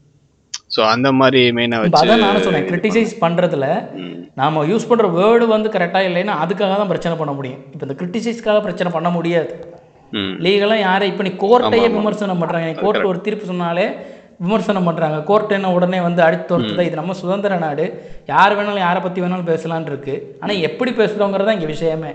இப்போ இந்த மதன் கேஸ்லேயே மதன் வந்துட்டு ஆபாசமாக பேசினதான் இப்போ பிரச்சனை அவருக்கு. அவன் எல்லாரும் பேசிகிட்டு இருக்காங்க, பட் அவன் மெயினாக என்னது பேன் பண்ண கேம் ஆடி இருக்கான், அதை வச்சு தான் தூக்குனது. சரி ஓகே, இது வந்து என்னென்னா சில டாக்ஸிக் சேனல்கள் இதெல்லாம் பண்ணுற வேலை இந்த மாதிரி, அதாவது அந்த சேனலால் எந்த யூஸும் கிடையாது, சமூகத்துக்கு வந்து அந்த சேனலால் பிரச்சனை தான் இருக்கும். ஏகப்பட்ட என்டர்டைன்மெண்ட் சேனல் இருக்கும், அதனால் நமக்கு பிரச்சனைலாம் ஒன்றும் கிடையாது. பர்சனலாக நிறைய ஸ்கேம் சேனல்லாம் இருக்கும், அந்த சேனலில் பார்த்தீங்கன்னா ஒன்றும் இல்லை, சஞ்சீவி வேர் வந்துட்டு இருக்குது அதிசய வேர்னு வீடியோ போட்டிருப்பான் அவன். கீழே பார்த்தீங்கன்னா ஒரு ஃபோன் நம்பர் கொடுத்துருப்பான், 1,00,000 ரூபா கொடுத்தீங்கன்னா உங்களுக்கு இந்த சஞ்சீவி வேர் கொடுப்போம் அப்படின்றான். இப்போ ரெட் மெர்க்குரி இருக்குன்னு ஒருத்தன் வீடியோ போடுறான், அவனோட சேனலில் கீழே போய் பார்த்தோம்னா ரெட் மெர்க்குரி 1,00,000 ரூபாய்க்கு விற்பனை செய்கிறோம், வேணும்னா வாங்கிக்கோங்க அப்படின்றான். இது மாதிரி ஸ்கேமும் வந்து என்ன செய்யப்பட்டுட்டு இருக்குதுன்னா இந்த யூடியூப்பில் செஞ்சுட்டு தான் இருக்கிறாங்க, ஸ்கேம்லாம் பண்ணிட்டு தான் இருக்காங்க. அப்படி வந்து விற்று பணம் சம்பாதிக்கிற கோஷ்டியும் இருக்குது, அந்த கோஷ்டி போலீஸ்கிட்ட மாற்றின கதைகளும் இருக்குது. ஸோ இந்த யூடியூப்புங்கிற அற்புதமான ஒரு தளத்தை வந்து சில விஷக்கிருமிகள் வந்து என்ன பண்ணுதுன்னா தவறான ஒரு இதில் வந்து பயன்படுத்துகிறாங்க, அதனால் மக்களுக்கு வந்து பல பிரச்சனைகள்லாம் வந்து தொடர்ந்து வந்துட்டுருக்கு. ஸோ இப்போ நம்ம ஃபைனலாக கன்க்ளூட் பண்ணிடலாம் நம்ம பேசுனதுக்கு. அதுக்கு முன்னாடி நான் ஒன்று சொல்லணும்னா அந்த டாக்ஸிசிட்டின்னு ஒன்று இருக்குல்ல, ஸோ அதுக்குன்னு ஒரு குறிப்பிட்ட லெவல் கிடையாது, ஓகேவா? இப்படி இருந்தால் டாக்ஸிசிட்டி அப்படின்னு சொல்ல முடியாது. ஆனால் இதில் எங்கே பிரச்சனைனா இதை நம்ம பார்க்க இது நம்ம கொஞ்சம் நாள் இன்ஃப்ளூயன்ஸ் பண்ண ஆரம்பிச்சிடும், ஓகேவா? Media is medium of influence தான், ஓகேவா? ஸோ நமக்கு முதல்ல வந்து நம்ம சொல்லலாம், நான் என்ன பார்க்க தான் போகிறேன், இதில் வந்து எனக்கு என்ன இருக்குது, நான் எது தேவையோ அதை எடுத்துக்கிற போகிறேன், எது தேவையில்லையோ அதை எடுக்காமல் விட்டுற போகிறேன் அப்படின்ட்டு சொன்னாலுமே லைக் நம்மளையும் தாண்டி அதை நம்ம இன்ஃப்ளூயன்ஸ் பண்ண ஆரம்பிச்சு கொஞ்சம் நாளில், ஓகேவா? ஸோ நமக்கு அது பிடிச்சி போக என்ன ஆகும்னா, ஃபார் எக்ஸாம்பிள் நான் சொன்னேன்ல பிரியாணி மேனே, நான் பிரியாணி மேன் ஃபாலோ பண்ணுறேன், அவன் பண்ணுற அவன் கலாய்க்கிற விஷயங்கள்லாம் பிடிச்சிருக்கு, அவன் ஏன்னா ஜாலியாக கலாய்ப்பான், ஒரு மாதிரி ஃபன்னாக கலாய்ப்பான். பட் அது என்ன ஆகிடுதுன்னா ஒரு பாயிண்ட் ஆஃப் டைம் மேலே அப்யூசிவ் ஆகிடுது, ஓகேவா? இப்போ ஒருத்தனை கலாய்க்கிறது வேறு, பட் அப்யூசிவாக பேசுகிறது வேறு. ஈவன் சோதனைகள் கூட கலாய்க்க தான் செய்கிறாங்க, பரிதாபங்கள், ஓகேவா? பட் அங்கே வந்து அப்யூசிவ் கிடையாது, அசிங்கமாக பேசுகிறதோ வைக்கிறதோ ஓவராக இது பண்ணுறதோ கிடையாது. ஆனால் இங்கே வந்து எப்படி ஆகிடுதுன்னா கொஞ்ச நாளில் அப்யூசிவ் ஆகிடுது. ஆனால் இதே இதை நான் அப்படியே ஒரு ஓவர் இன்வால்வாக இருந்தேன்னு வச்சுக்கோங்க, என்ன ஆகிடும்னா அது பேசுகிறது கரெக்டு, அது எல்லாமே கரெக்டு, அது எல்லாமே கரெக்டுன்னு சொல்ல முடியாது, எல்லாமே தப்புன்னு சொல்லுவாங்க. பட் எனக்கு எப்படி ஆகிடும்னா எல்லாமே கரெக்டுங்கிற மாதிரி ஆகிடும், ஓகேவா? ஸோ அதே மாதிரி இது இப்போ ஃபார் எக்ஸாம்பிள் என் ஃபோன் இருக்குன்னா அதில் நம்ம என்ன பார்க்குறோமோ அதுதான் மறுபடியும் வரப்போகுது சஜஷனில் அப்படின்னு பார்க்குறப்ப என் ஃபோனை யூஸ் பண்ணுறவங்களுக்கும் அதே தான் பார்க்க போகிறாங்க. இப்போ என் ஒய்ஃப் யூஸ் பண்ணுவா, என் தங்கச்சி பொண்ணு யூஸ் பண்ணுவா, எல்லாருமே என் ஒய்ஃபோட தங்கச்சி பொண்ணு இல்லை மாமா பொண்ணு ஊருக்கு வந்தால் என் ஃபோன் டேபை யூஸ் பண்ண போகிறா, அப்படிங்கிறப்ப அந்த கண்டென்ட் அவங்களுங்க பரவ ஆரம்பிக்கும். ஓகேவா? இதை மெல்ல மெல்ல நம்மளையும் தாண்டி நம்மளை சுற்றி உள்ளவங்ககிட்டையும் அது கொஞ்சமாக ஸ்ப்ரெட் ஆக ஆரம்பிக்கும். ஓகேவா? ஸோ ஒன்ஸ் இந்த மாதிரி விஷயங்களெல்லாம் நம்ம அவாய்ட், எப்படி சொல்கிறது, அவாய்ட்னு 100% எல்லாத்தையும் அவாய்ட் பண்ண முடியாது. பட் முடிஞ்ச அளவுக்கு அதை கொஞ்சம் நம்ம விலகி இருக்கிறதே நல்லது தான். ஸோ தட் அந்த நம்ம பிரெயின் கொஞ்சம் டீடாக்ஸ் பண்ண மாதிரி இருப்பாங்க. என்ன தான் நான் அதை ஃபாலோ பண்ணலன்னு சொன்னாலும் அது உள் மனசில் அது நம்மளை மாற்றிக்கிட்டே இருக்கும். ஒரு எக்ஸாம்பிள் சொல்கிறேன். முன்னாடி பார்த்தேன்னு வச்சுக்கோங்க, ஒரு 10-20 வருஷத்துக்கு முன்னாடிலாம் கெட்ட வார்த்தை பேசுகிறது ஒரு பெரிய மோசமான விஷயம். ஓகேவா? இப்போ நான் ஃபஸ்ட்டு சின்ன வயசில் 10th படிக்கும்போது 11th படிக்கும்போது பேசின வார்த்தை வந்து பட்டர். ஓகேவா? அதை என்னை ஒருத்தன் கோபத்து இது பண்ணால் கடுப்பில் திட்டேன் அவனை பட்டர்னு. ஓகேவா? அதுக்கு நான் 2 நாள் ஃபீல் பண்ணி எழுதேன், ஐயோ நான் கெட்ட வார்த்தை பேசிட்டேனே, இப்படி தப்பு பண்ணிட்டேனே அப்படின்ட்டு. பட் இப்போ அதே இதை இப்போ பார்த்துன்னு வச்சுக்கோங்க, ஒரு பெரிய ஹீரோவோட படத்தையே ஒரு வார்த்தை போட்டு வெயிட் பண்ணுறா வரேன் அப்படின்னு சொல்லிட்டு போகிறார். அதான் அது அது இதுவும் ஆகலை, சென்சாரும் ஆகலை அது. ஓகேவா? அந்த மாதிரி தான் அது அது ஏன் இப்படி ஆகுதுன்னா, அது கேட்க கேட்க பார்க்க அது வந்து நார்மலைஸ் ஆகிடுது. இப்போ எனக்கு அந்த வார்த்தையை பேசி 2 நாள் ஃபீல் பண்ண எனக்கு இப்போ இந்த வார்த்தை நான் டிவியில் பார்க்குறப்ப எனக்கு அது பெருசாக தெரிய மாட்டேங்குது, ஏன்னா அது பழகிடுச்சு. அது மாதிரி இந்த மாதிரி விஷயங்களுக்கு வந்து நம்ம பழகிடக்கூடாது. நம்மளுக்கே தெரியாமல் over the period of time வந்து பழகிடுவோம். அப்போ இது தப்பாக இருந்த விஷயம் இப்போ சரியாயிடுச்சு அப்படிங்கிற மாதிரி ஆகிடும். இதில் என்ன இருக்குது அப்படிங்கிற மாதிரி ஒரு விஷயத்துக்கு வந்துடக்கூடாது. ஸோ அதுக்காகவே மெயினாக வந்து அதை அவாய்ட் பண்ணுறது நல்லது. ஒன்ஸ் இப்போ ஒரு என்டர்டெயின்மெண்ட் பார்க்குறோன்னு வச்சுக்கோங்க, என்டர்டெயின்மெண்ட்டாக இருந்தாலும் அது ஒரு லிமிட் இருக்குல்ல. ஓகேவா? ஸோ இதனால நமக்கு ஏதாவது தேவை இருக்குன்னா அதை தேவை இல்லை, இதனால ஒரு யூஸும் இல்லை நமக்கு அப்படிங்கிறப்ப அதை விட்டு வெளியே இருக்கிறது நல்லது, அவாய்ட் பண்ணுறதே நல்லது. ஸோ அந்த மாதிரி விஷயங்களை நம்ம என்ன சொல்கிறது, அந்த கொஞ்சம் டிஸ்கார்ட் பண்ணிட்டே இருந்தோம்னா அதுவும் நம்ம இதில் ஆக போகிறது இல்லை. அதுதான் இந்த மாதிரி விஷயங்கள்லேருந்து வெளியே வர்றதுக்கு நான் அதை பார்க்காம இருந்தாலே அது நமக்கு வரப்போகிறதில்ல. அப்படிங்கிறப்ப கொஞ்சம் நம்மளோட இன்ட்ரெஸ்ட்லேயும் ஃபீட்ஸ்லேயும் அது வராமல் இருந்துடும். ஸோ இப்படியும் நம்ம அந்த சேனல்ஸ்லேருந்து வெளியே வந்துடலாம். இதுதான் என்னோட தாட்ஸ் அண்ட் பாயிண்ட்ஸ். அப்படி ஓகே. ஆக்சுவலாக இப்போது இந்த யூடியூப் சேனல்கள்லேயே நம்ம எடுத்துக்கிட்டோன்னா, இதில் பார்த்தீங்கன்னா ஏற்கனவே யூடியூபே என்ன பண்ணுதுன்னா ஒரு செட் ஆஃப் ரூல்ஸ் எல்லாம் வந்து வச்சுருக்கு. ஆல்ரெடி யூடியூப் சேனலில் வந்து தவறாக பயன்படுத்திடக்கூடாது அப்படின்னு அதெல்லாம் மீறி தான் இதெல்லாமே இப்போ நடந்துகிட்ருக்கு. இப்போ நடக்கிற பல பிரச்சனைகளுக்கு காரணமே அந்த யூடியூபோட கைட்லைன் வந்து ஃபாலோ பண்ணுறது கிடையாது. உதாரணத்துக்கு பார்த்தீங்கன்னா யூடியூப்பில் வந்துட்டு மிஸ்லீடிங் கண்டென்ட்ஸ் வந்து போடக்கூடாது. அதாவது நீ பார்த்தீங்கன்னா இந்த கான்ஸ்பிரசி தியரிஸ்லாம் பெரும்பாலுமே மிஸ்லீடிங் கண்டென்ட்டாக தான் இருக்கும். ஏதோ ஒரு சம்மந்தப்பட்ட ஒரு விஷயத்தை தூக்கி எதுலையாவது சேர்த்து அவன் வந்து ஒரு வீடியோ போடுவான். இப்போ ரொம்ப ரீசெண்டாக பார்த்தீங்கன்னா நாம் இந்த தடுப்பூசி வந்து 2 டோஸ் எடுத்துக்கிட்டோன்னா நமக்கு உடம்புல மேக்ஸிமம் அப்படி அதுவே வந்து ஆக்சுவலாக பார்த்தீங்கன்னா ஒரு ஒரு இதுதான் மிஸ்லீடிங்கான தப்பான ஒரு செய்தி தான். ஆனால் இவனுக்கு என்ன பண்ணுறாங்கன்னா அதை ஒரு ஒரு செய்தி மாதிரி போட்டு ஒரு லைட் வச்சானே பல்பு வச்சான் தடுப்பூசி போட்ட இதெல்லாமே வந்து பார்த்தீங்கன்னா இது மாதிரி மிஸ்லீடிங் கண்டென்ட்லாம் போடக்கூடாதுன்னு ஆல்ரெடி இருக்குது யூடியூப்போட நாம்ஸ்லேயே. இவனுங்க போடுறானுங்க, அது பயங்கரமாக வைரல் ஆகிடுது, ட்ரெண்ட் ஆகுது. அப்புறம் யாராவது ஒருத்தவங்க வந்து ஐடென்டிஃபை பண்ணி இது வந்து இந்த மாதிரி தப்புங்க, இது ஒரு ஃபேக்கான வீடியோங்க அப்படின்றத வந்து கம்ப்ளைண்ட் ரைஸ் பண்ணி யூடியூப் அதை வந்து பார்த்து அதுக்கப்புறம் ரிமூவ் பண்ணி இப்படி ஒரு ப்ராசஸும் நடந்துட்டு தான் இருக்குது. ஸோ மிஸ்லீடிங் கண்டென்ட் போடுறதே வந்து அந்த மாதிரி ஒரு சேனல் வந்து போட ஆரம்பிச்சிருச்சு, ஒரு மிஸ்லீடிங்கான கண்டென்ட்டாக போடுது, ஆதாரமே இல்லாத பொய்யான தகவலை அவன் சொல்கிறானாலே அவனே ஒரு டாக்ஸிக் சேனல் தான். அந்த சேனலில் நம்ம தொடர்ந்து பார்க்கும்போது நம்ம என்ன பண்ணப்படுறோன்னா தூண்டி விடப்படுறோம். இந்த மிஸ்லீடிங் கண்டென்ட்டை நம்மளை என்ன செய்கிறதுக்கு போகிறானுங்கன்னா தூண்டி விடுறதுக்கு தான் போகிறானுங்க. மனிபுலேட் பண்ணுவானுங்க, நம்மளுடைய எண்ணங்கள் நம்மளுடைய செயல்கள் எல்லாத்தையுமே அவன் மனிபுலேட் பண்ண ஆரம்பிச்சிருவான். இப்போ இந்த மதன் வந்து ரொம்ப ரீசெண்டாக நடந்ததுனால நான் சொல்கிறேன். மதன் கண்டென்ட்டில் பார்த்தோன்னா அவர் ஆபாசமாக பேசுகிறாரு, கெட்ட வார்த்தையெல்லாம் பேசுகிறாரு, அதை அவரை நார்மலைஸ் பண்ணிட்டாப்புல. அவர் போட்டிருக்க எல்லா வீடியோலையும் ரெகுலராக பேசிட்டு நீ சொன்ன மாதிரி அவர் நார்மலைஸ் பண்ணதுனால அது ரெகுலராக ஃபாலோ பண்ணுறதுனால அவருக்கும் அது தப்புன்னு தெரியலை, அவரை ஃபாலோ பண்ணுற ஃபாலோயர்ஸுக்கும் அது தப்புன்னு தெரியலை. சட்டம் சொல்லுது நீ பண்ணுறது தப்பு, நீ தடை செய்யப்பட்டதை பண்ணியிருக்க, இந்த இடத்துல இப்படி பேசி இருக்கக்கூடாது, அதுவும் தப்பு, குழந்தைங்கக்கிட்ட ஆபாசமாக பேசக்கூடாது, இவ்வளோ சொல்லுது. இதை புரிஞ்சிக்க முடியாத அளவுக்கு அவங்க இருக்கிறாங்க, பிரெயின் வாஷ் அடிக்கப்பட்டிருக்கிறாங்க. ஸோ இதுதான் வந்து என்னென்னா அவங்களுக்கு ஏற்ற மாதிரி மனிப்புலேட் பண்ணுறது. இப்போ சில சேனல்கள் என்ன பண்ணுவாங்கன்னா அவங்களுக்கு பிடிக்காத ஒரு நபரை என்ன பண்ணுவாங்கன்னா டார்கெட் பண்ணி அவங்க நல்லது பண்ணியிருந்தா கூட இவங்க என்ன செய்வாங்கன்னா அவங்களுடைய கெட்ட விஷயங்களை மட்டுமே ஹைலைட் பண்ணுவாங்க. இப்போ ஒரு இதிலே வந்து நம்ம எடுத்துக்கலாம், எல்லா மனுஷனும் வந்து தவறு பண்ணுறது வந்து இயல்பு தான். அவன் தப்பு பண்ணியிருக்கான் அப்படின்னா அதை ஒருத்தர் சுட்டி காமிக்கும்போது அதை ஏற்றுக்கிற மனப்பக்குவத்தோடு ஒருத்தர் இருந்தானே அந்த யூடியூபரை வந்து நம்ம பாராட்டலாம், அவனை நம்ம ஏற்றுக்கலாம். ஏன்னா அவன் தப்பு தெரியாமல் தான் பண்ணியிருக்கான், அதனால தான் அவன் சொன்னோன்னு அதை ஏற்றுக்கிட்டான் அப்படிங்கிறத. அப்படி இல்லாமல் இருக்கிற ஒருத்தவன் யாராக இருப்பான் அப்படின்னா அவன் டாக்ஸிக் யூடியூபராக இருப்பான். அவனுடைய தவறை வந்து அவனுக்கு சுட்டி காமிச்சா கூட நீ யாரா என்னைய சொல்கிறது, நான் எவ்வளோ பெரிய ஆள் தெரியுமா.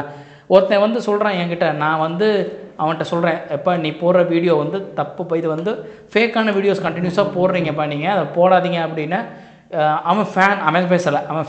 அதுக்கு பதில் என்ன சொல்கிறான்னா, நீ எப்படி உன்கிட்ட வந்து 3 லட்சம் சப்ஸ்கிரைபர் தான் நீ வச்சுருக்க, உன் வீடியோவில் மிஞ்சி போனால் 20,000 பேர் தான் பார்க்குறாங்க, நீ இவ்வளோ சின்னோண்டு சப்ஸ்கிரைபர் சின்னோண்டு கூட்டத்தை வச்சுக்கிட்டு நீ எங்கள் அண்ணனையும் எதுக்குறியாடா அப்படின்னு பேசுகிறான்.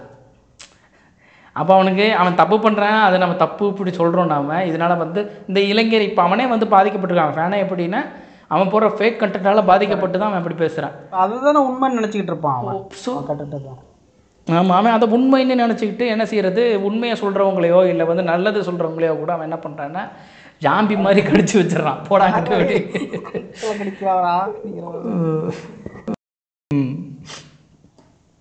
ஸோ இதெல்லாமே வந்து பார்த்திங்கன்னா நம்ம நிறைய விஷயங்கள் பேசலை, பெரும்பாலான டாக்ஸிக் சேனல்கள் ஃபாலோ பண்ணுற விஷயங்களில் தூண்டி விடுவாங்க, தவறான டேட்டா தான் கொடுப்பாங்க.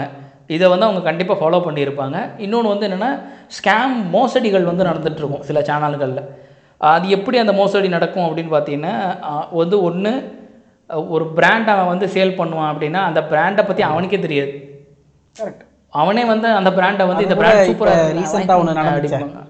ஒருத்தன் ஃபோனை விற்கிறான்ட்டு பாதி வேலையில் ஃபோனை பண்ணி ஆர்டர் பண்ணி எல்லாம் வெயிட் பண்ணால் ஃபோனும் வரல, ஒன்றும் வரல. ஓகே, இந்த ஸ்கேம் ஒரு ஸ்கேம் வந்து சொல்கிறேன், இது ஒரு பெரிய ஸ்கேம், பெரிய சேனல், அதனால் இதையும் நான் சொல்லலை. அதுதான். ஸோ அது என்னென்னா, அந்த கம்பெனி அது குறிப்பிட்ட சேனலுக்கும் அப்படி ஒரு கம்பெனியை பற்றி தெரியலை, வாங்கின ஆடியன்ஸுக்கும் தெரியலை. பொதுவாகவே வந்து நம்ம ஒரு ஆடியன்ஸுக்கிட்ட இப்போ ஒரு யூடியூப் சேனல் நடத்துகிறோம் அப்படின்னா நம்ம வந்து இப்போ சமூகத்துக்கு வந்துட்டோம், நம்ம வந்து பொறுப்போடு தான் சோஷியல் ரெஸ்பான்சிபிலிட்டி இருந்தே ஆகணும். ஏன்னா ஒரு புதுவெளியில் வந்துட்டப்போ அப்படி இருக்கிறது தான் கரெக்டும் கூட. ஸோ ஓகே, இப்போ என்ன நம்ம நிறைய விஷயங்கள் பேசியிருக்கோம். என்ன டாக்ஸிக் சேனல்னால் என்ன, அது எப்படி ஐடென்டிஃபை பண்ணுறது, ஏன் அந்த சேனல் விட்டு வெளியில் வரணும் அப்படிங்கிறத பற்றிலாம் பல விஷயங்கள் பேசியிருக்கோம். நிறைய விஷயங்களை நீனு சுல்தான் 2 பேரும் ஷேர் பண்ணியிருந்தீங்க. 2 பேருக்கும் வந்துட்டு என்னுடைய நன்றியை தெரிவிச்சுக்கிறேன். நாம் இதோட வந்துட்டு இந்த பாட்காஸ்ட்டை, இந்த எபிசோடை வந்து நம்ம முடிச்சுக்கலாம் அப்படின்னு நினைக்கிறேன். மீண்டும் வேறு ஒரு பாட்காஸ்ட்டில் சந்திப்போம். நன்றி. நன்றி மொழி. Bye, take care.